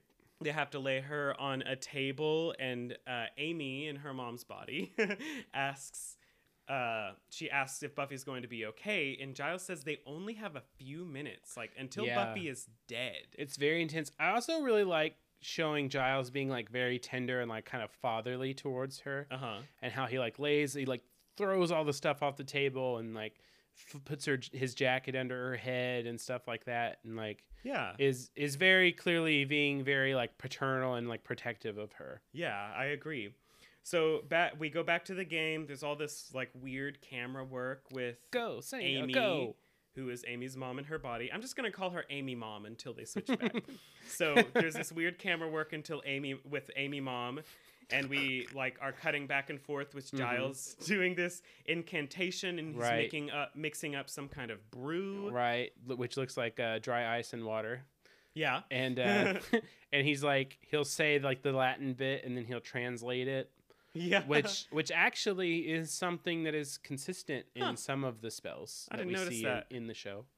So Amy Mom is having these weird visions, and she, we can tell she's feeling weird. And the so it seems and, like this counter spell is working. and uh, mom Amy is she actually says it's working because mom Amy Yes. is flashing it back into her body for a second oh yeah. and seeing because that's what's going on like she's Uh huh. mom Amy is well okay Amy is seeing through her actual own eyes Yes. and then Catherine is seeing through Amy's eyes. Yes, yes, yes, yes. So it's just cutting back and forth with this. Amy Mom causes the pyramid to fall, and she Mhm. kind of runs off. After giving this death glare to the cheerleader, she's like, she's like, "What did you do that for?" or whatever. And then she's just gives her this look that's like, "Bitch." Yeah, right. it's just like she's ready to cut somebody. Mm-hmm. And so uh, she storms off. She goes out into the hallway, and Mhm. Willow stops her. She's like, "Get out of my way!" And Willow says, "No, I can help you. Uh, Right. I know a really good cauldron. Cauldron, and do, Do you, you actually, ride a broom?" broom?" And then Xander And- is sneaking up behind her Yes. very cartoonishly. yes, Xander's sneaking up behind her. And I just want to point out it, if if this was happening in an episode of RuPaul's Drag Race, the music behind Xander's shot would be hinky dinky doo. That, that kind of music, like when someone's doing something obviously stupid. yes. And so Amy Mom punches Willow in the face. Well, sorry, she turns around and force chokes Xander. That's that's First- after she punches Willow in the face. Uh uh What? She ch- force chokes Xander well, and then whips around and Yes. Oh, yeah, punches yeah. Willow in the face, which I think is really funny because it's like, eh, I'm not gonna force choke you. I'm just gonna punch you in the face. yeah, because first, yeah, first she does. She first fir- first chokes Xander, and then Willow's like Xander, Yeah. and she turns around and clocks her right in the face. and I mean, I think it. I, I I do think that moment was actually important though because it kind of show it explains some of the stuff she does. Like she doesn't always use her powers to fight people. She Uh-huh. also physically assaults them and like yes, because otherwise, like, how would anybody get near her if she can Right, telekinesis exactly. them all across the room? and so uh, we cut to Giles sticking his hands in this brew. Why does he have to stick his hands in there? Uh, Whatever. well, he says, "Take of mine energy and Uh, be sated." So it's kind okay, of that makes sense. it's it's implying that he's having to kind of like give up a little bit of his Uh-huh. maybe like I don't know, life force or something to Mm. save Buffy a little bit. And uh, and then it cuts back to Amy Mom, who is uh, breaking this in case of fire case, Uh huh. takes out a an axe. Yeah. Do they have those in high schools? I don't. They don't now. I bet. Yeah, right. Absolutely. Uh, and what like I've never seen one of those in real life. A fire axe. Thing. Yeah. yes, I exactly. think- I, feel like I have seen them before, actually. And so she's that's after she's like trying to open the door. They can tell she's trying to open Mhm. the door, and then she chops into the science lab. Clearly, does not know Alohomora. Right? She chops the door to the science Yeah. lab and goes in there. She comes in, and this this camera shot, you this.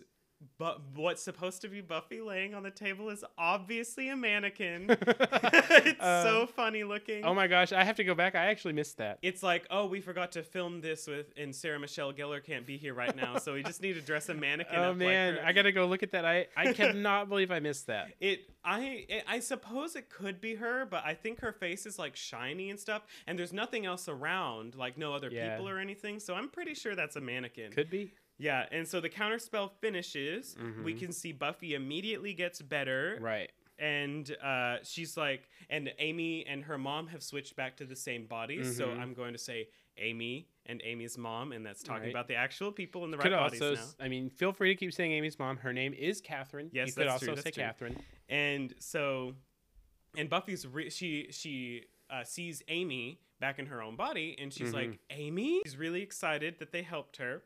And then Amy's mom just tackles Buffy, and Right. she telekinesis throws a table at Giles. Yes, and this is something we are definitely going to do a counter on. This is Giles getting knocked out counter number one. Number one, Giles getting knocked out. Xander horny four, Giles Knocked out KO one. one. So, so Giles passes out. Uh, Amy's mom calls Buffy, or wait, is it Amy? She says, "You little brat." Yeah, she's talking to Amy. yeah, and uh, she grabs the axe that she used before in a different she body. force grabs it, or like she telekinesis it to her because I think. Amy. Well, Amy was carrying it because yeah, and then when she they like, switched bodies. yeah, yeah, she brings it to her with her magic. Yeah, Uh, the actress is so good. Like the switch between Amy and her mom is so good. yeah, and it- like again, so easy to overshoot. Like she could have very easily been like this cartoon, like Yeah, right. But she plays it really well. Uh, she says, I gave you birth. I gave my life so you could drag that worthless carcass around and call it living. Ugh, Ugh. yes, yeah. Burn. I mean, again, this is like, of course, the supernatural uh, metaphor for the toxic parent-child relationship. yes, exactly. It's Uh, coming. it's this is coming like- to a head now. It's also like one of those teenage fears thing. It's like, was I like a waste of being given life? Yeah, or like, am I living up to my parents and like their expectations Uh-huh. of me? And Amy is like getting the nightmare scenario of Exactly. very emphatically no. yeah, right.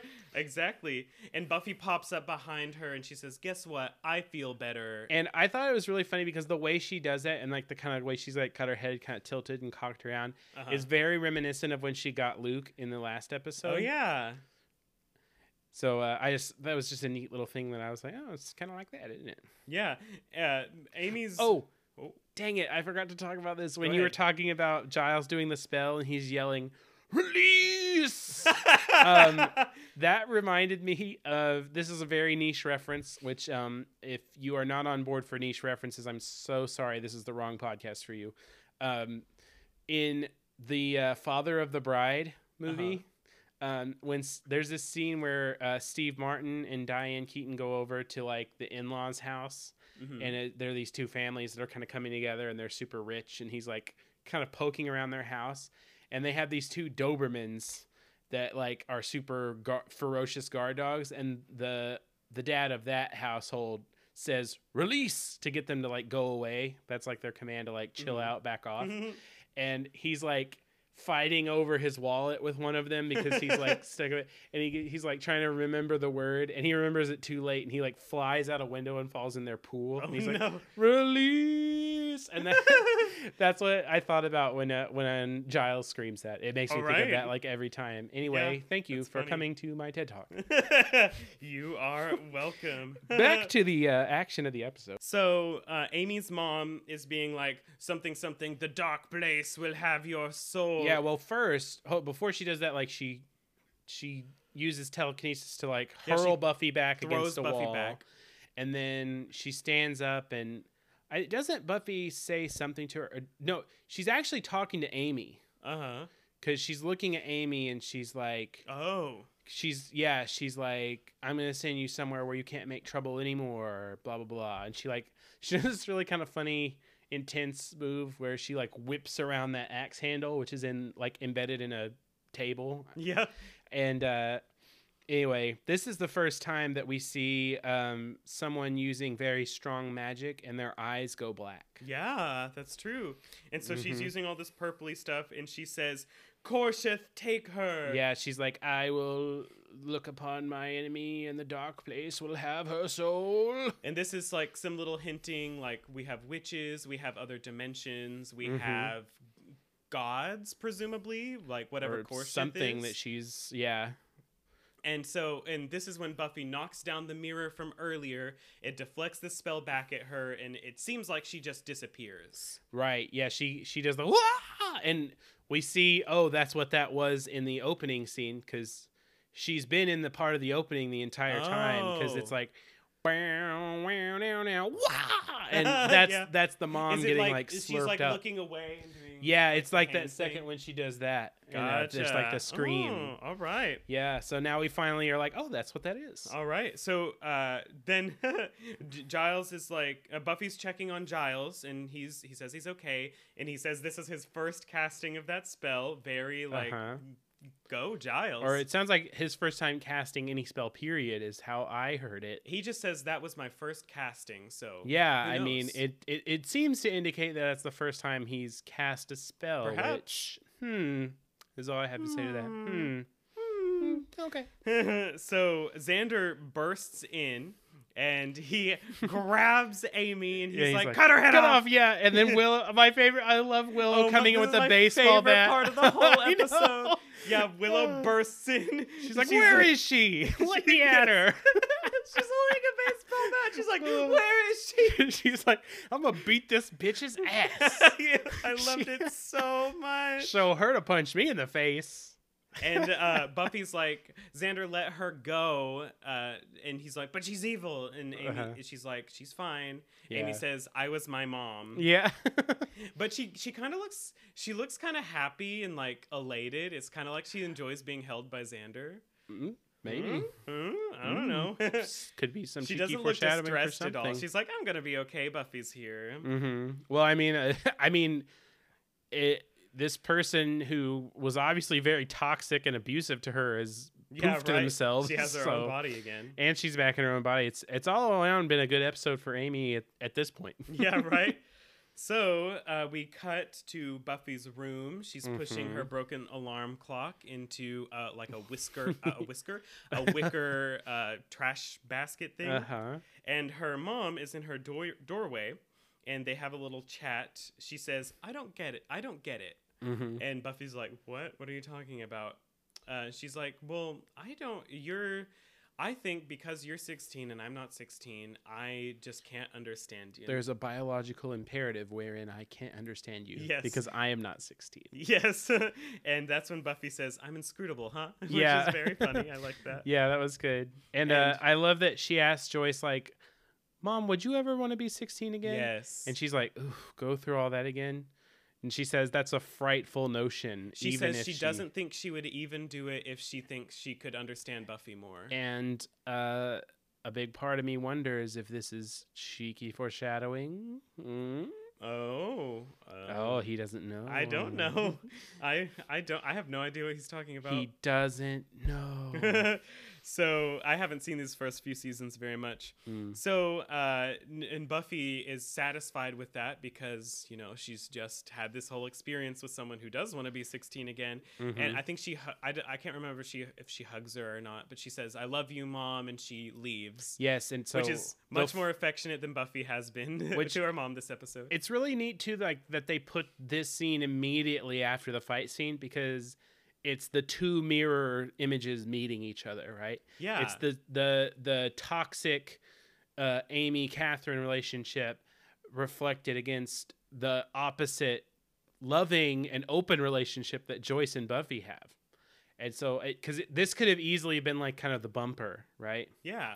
But it wasn't. I mean, the bumper we do get makes a lot more sense. Yes, actually, it but does. Like it, uh, you know, after Buffy leaves, uh, we get a little callback, and Joyce says, "I don't get it," because that's right after Buffy Yeah, is like because she said, "I love you." with her, Yeah, and I don't get it. which is really funny. oh, so awesome. So love then we- Joyce. Then we cut back to the school. I just want to shout out the wardrobe department here because before Amy's wearing like her cheerleading outfit and like Mhm. just like regular clothes and stuff or whatever. Maybe they're right, a little stylish. but they're kind of like I would almost say like a little prissy. yeah. And now here she's wearing like this like kind of frumpy baggy jacket, Yeah, like a baggy shirt with a peace sign. Something you could kind of you could see Willow wearing it.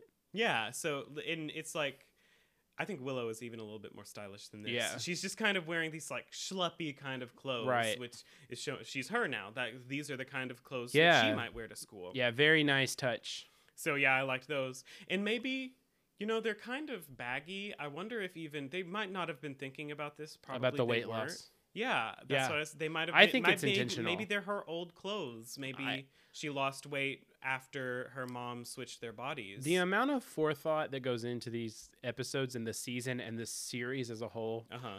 I'm coming down on the side of it was intentional. Yeah, I just thought of that, and I that would Yeah. be that would be really cool if that were intentional. I think it might be. yeah.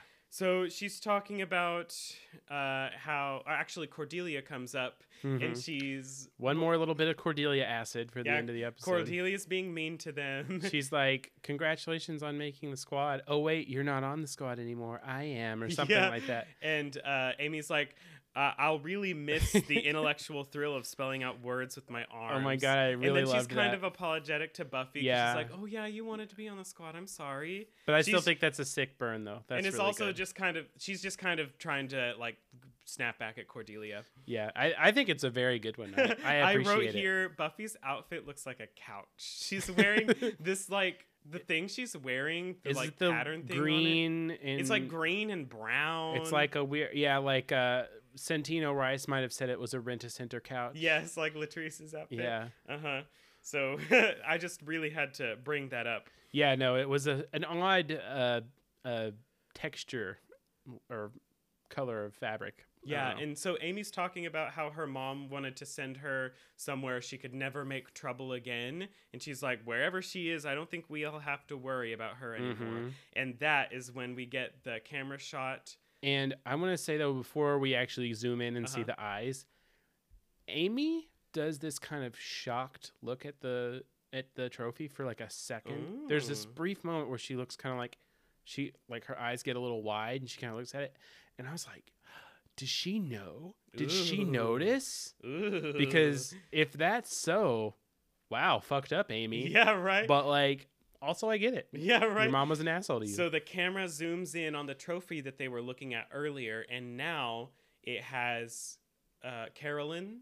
Carolyn. Catherine. Catherine. now it has Catherine. Amy mom. Yes, Amy mom has Catherine's eyes in it, Mhm. and they're just like looking side to side Uh-huh. frantically, and you can hear muffled screaming. Right. cut to black. The Super episode's over. creepy. Very creepy. Like Yeah. legit horror stuff. I know, yeah. I mean, it's really interesting how they're able to kind of like fit in these things into this very like kind of PG or like I don't know what like TV 14 or Uh-huh. whatever the rating would have been, teen, what have you. Like they're able to really put some like pretty dark stuff in like kind of like unthreatening packaging. Yeah. It's it's it's impressive. It's super creepy. Well, that is the episode. That's Mhm. Witch. So, Zach, would you like to memorialize our one lost character in this episode? Okay, I'll do it. All right, uh, everybody, go ahead and raise your glasses. Um, we're going to send off Catherine the Great. Catherine the Great. We didn't know you very long, which seems good because you seemed very unpleasant. You did seem like a raging asshole. I mean, really weird to be this super powerful witch and uh, only care about being a cheerleader. But, you know, everybody's got their ambitions. They've all got um, their things. And gosh, in the end, the ambitions just got her. They took her away with Corsheth. Yep, Corsheth took her Anyway. into the dark place. Uh, I hope you find peace in that dark place. Rest in trophy. Yeah. Catherine the Great. R.I.T. Okay, so as we continue through this series, we're going to rate each episode on a scale of 1 to 10 stakes. So, Zach, how many stakes would you give this episode? I gave this one eight stakes. Uh-huh. I feel like it's like it's good. I enjoy it overall. I I just don't think it still had the same kind of like intensity of the first two episodes. Yeah. So like uh comparing them a little bit, I feel like this one just a little bit more you know I don't know, relaxed or something. That's the wrong word, but Uh-huh. just not as not this same level of intensity. Yeah, I agree. Um, and it's also one of those things. This is also a reason I like the second episode less than the first episode. The stakes are kind of the stakes are really high, Yeah. but you're not really worried about it because Buffy's the main character, and I know we Right. sort of have like subverted some expectations, but we still don't. Wouldn't that Buffy's be not gonna die. That would be a hell of a twist. You kill off the ver- the titular character in the third right. episode. Exactly. Then it becomes somebody named Lawanda the Vampire Slayer. I don't know.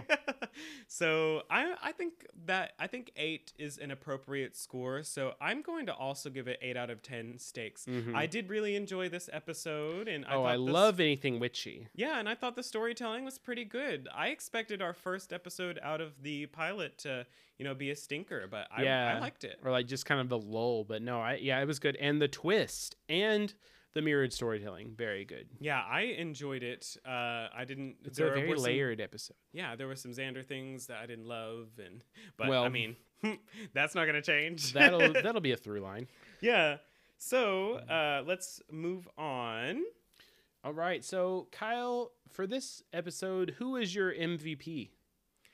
I so I have I, I have to say not even no question for me. I think it's Giles. I absolutely agree. I wrote the same thing. Giles completely saved the day. Like it, yeah, I Buffy would fully be dead if not. for literally she was going to die in a few minutes when they got to the science lab. Yeah, I mean, uh, he uh, has studied up on all the stuff.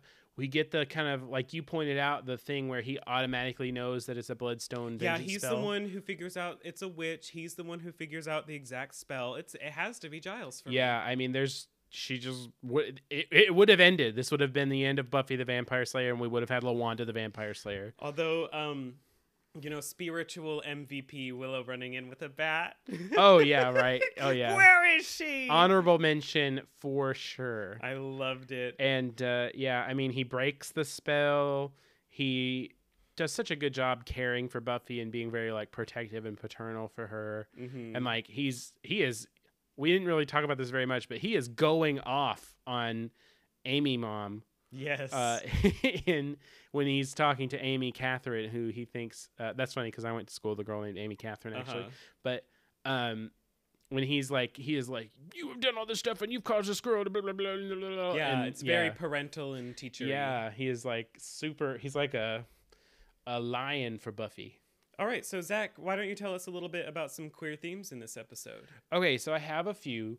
I have one that I've kind of already hinted at and talked about a little bit, which is um, I see like like you said, Xander being relegated to one of the girls, Yes. and we actually see this in two different ways because we get hints at it from Willow, and then also directly we kind of get it for Xander. This sense of being in love with somebody that you can't be with.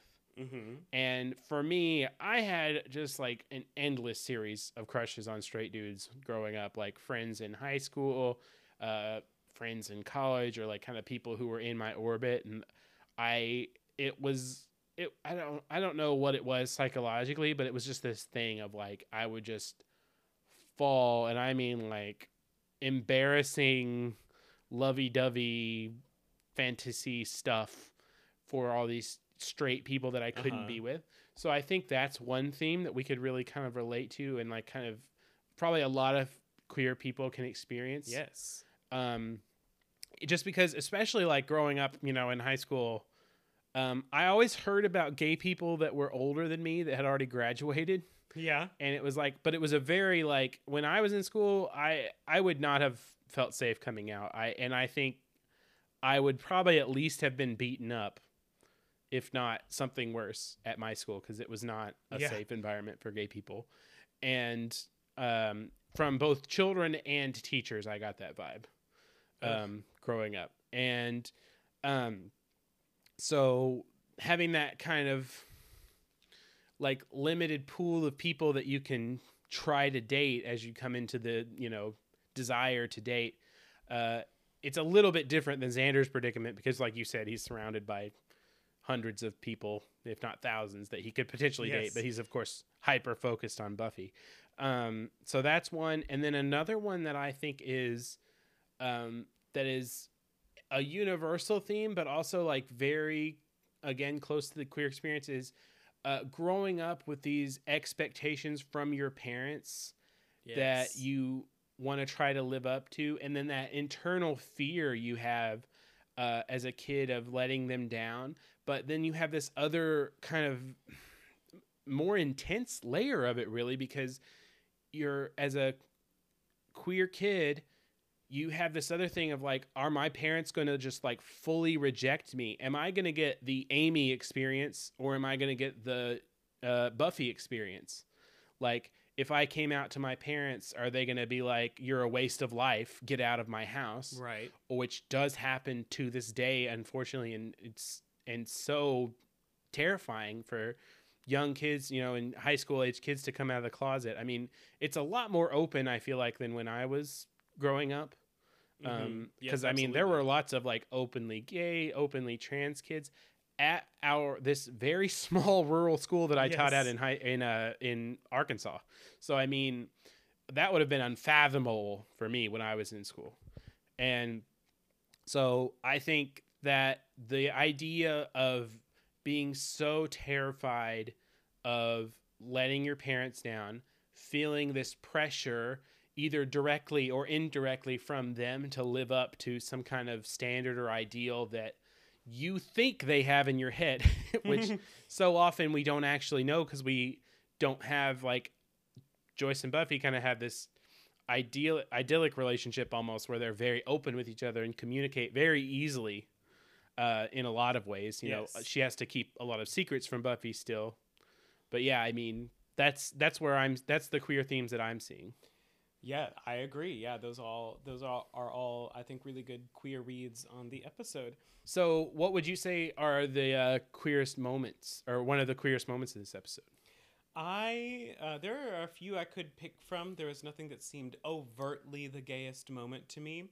I think I'm going to have to give it to Buffy almost revealing to her mom that she is a vampire slayer. Actually, literally just saying it, but then her mom just ignores it. Uh, and uh, I just think that's a you know.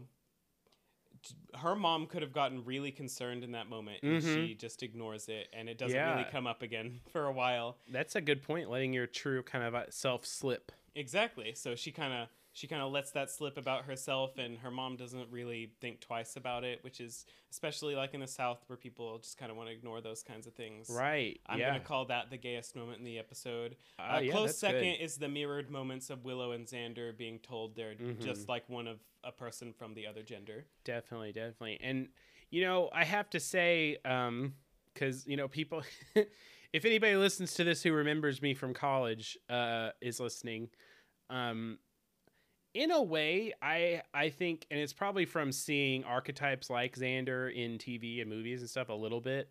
But like and but also that kind of experience of going to college and like having that kind of renaissance type feeling for your queerness where you're like I can finally be me and then like for me it did kind of manifest in some like xander esque horniness oh and yeah, ogling and i mean i everybody lots of gay people are, i mean in in general people are guilty of like you know checking out the guy in the gray sweatpants. We all know about the gray sweatpants.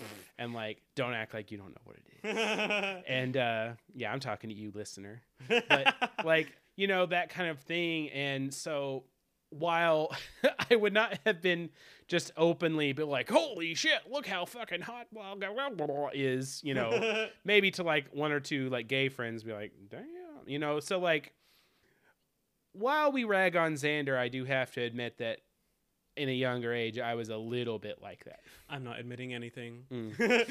so lie to yourself so that was our third episode, Witch Uh, thank you so much for listening to us. We've really enjoyed this conversation. Zach, do you want to tell everyone where they can find us and how they can support us? yeah, if you like what you heard, uh, please follow us on Spotify, Apple, wherever you get your podcasts. Um, another way to support us would be if you enjoyed it to leave us a nice rating and a review on Apple Podcasts. Um, or does Spotify have a review function? It does. I think you have to listen to a few episodes before you can rate. Oh, okay. So if you get to a point where you can rate us on Spotify, that would also be great.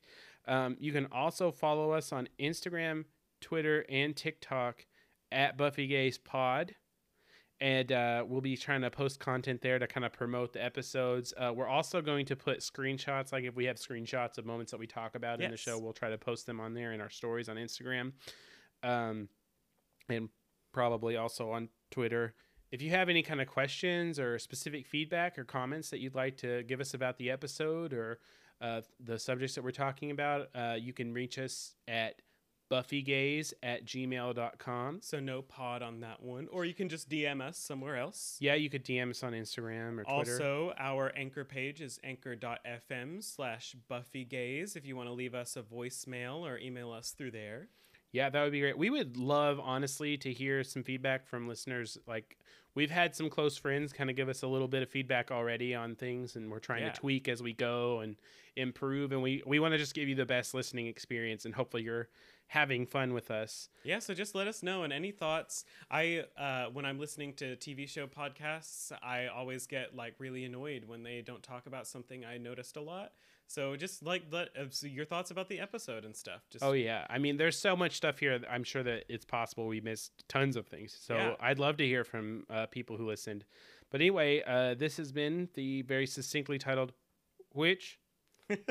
so till next time, I've been Kyle, And I've been Zach. and we are your Buffy Buffy, gays. gays. Happy slaying. Ow, ow, ow, cackety cat, cack, boom.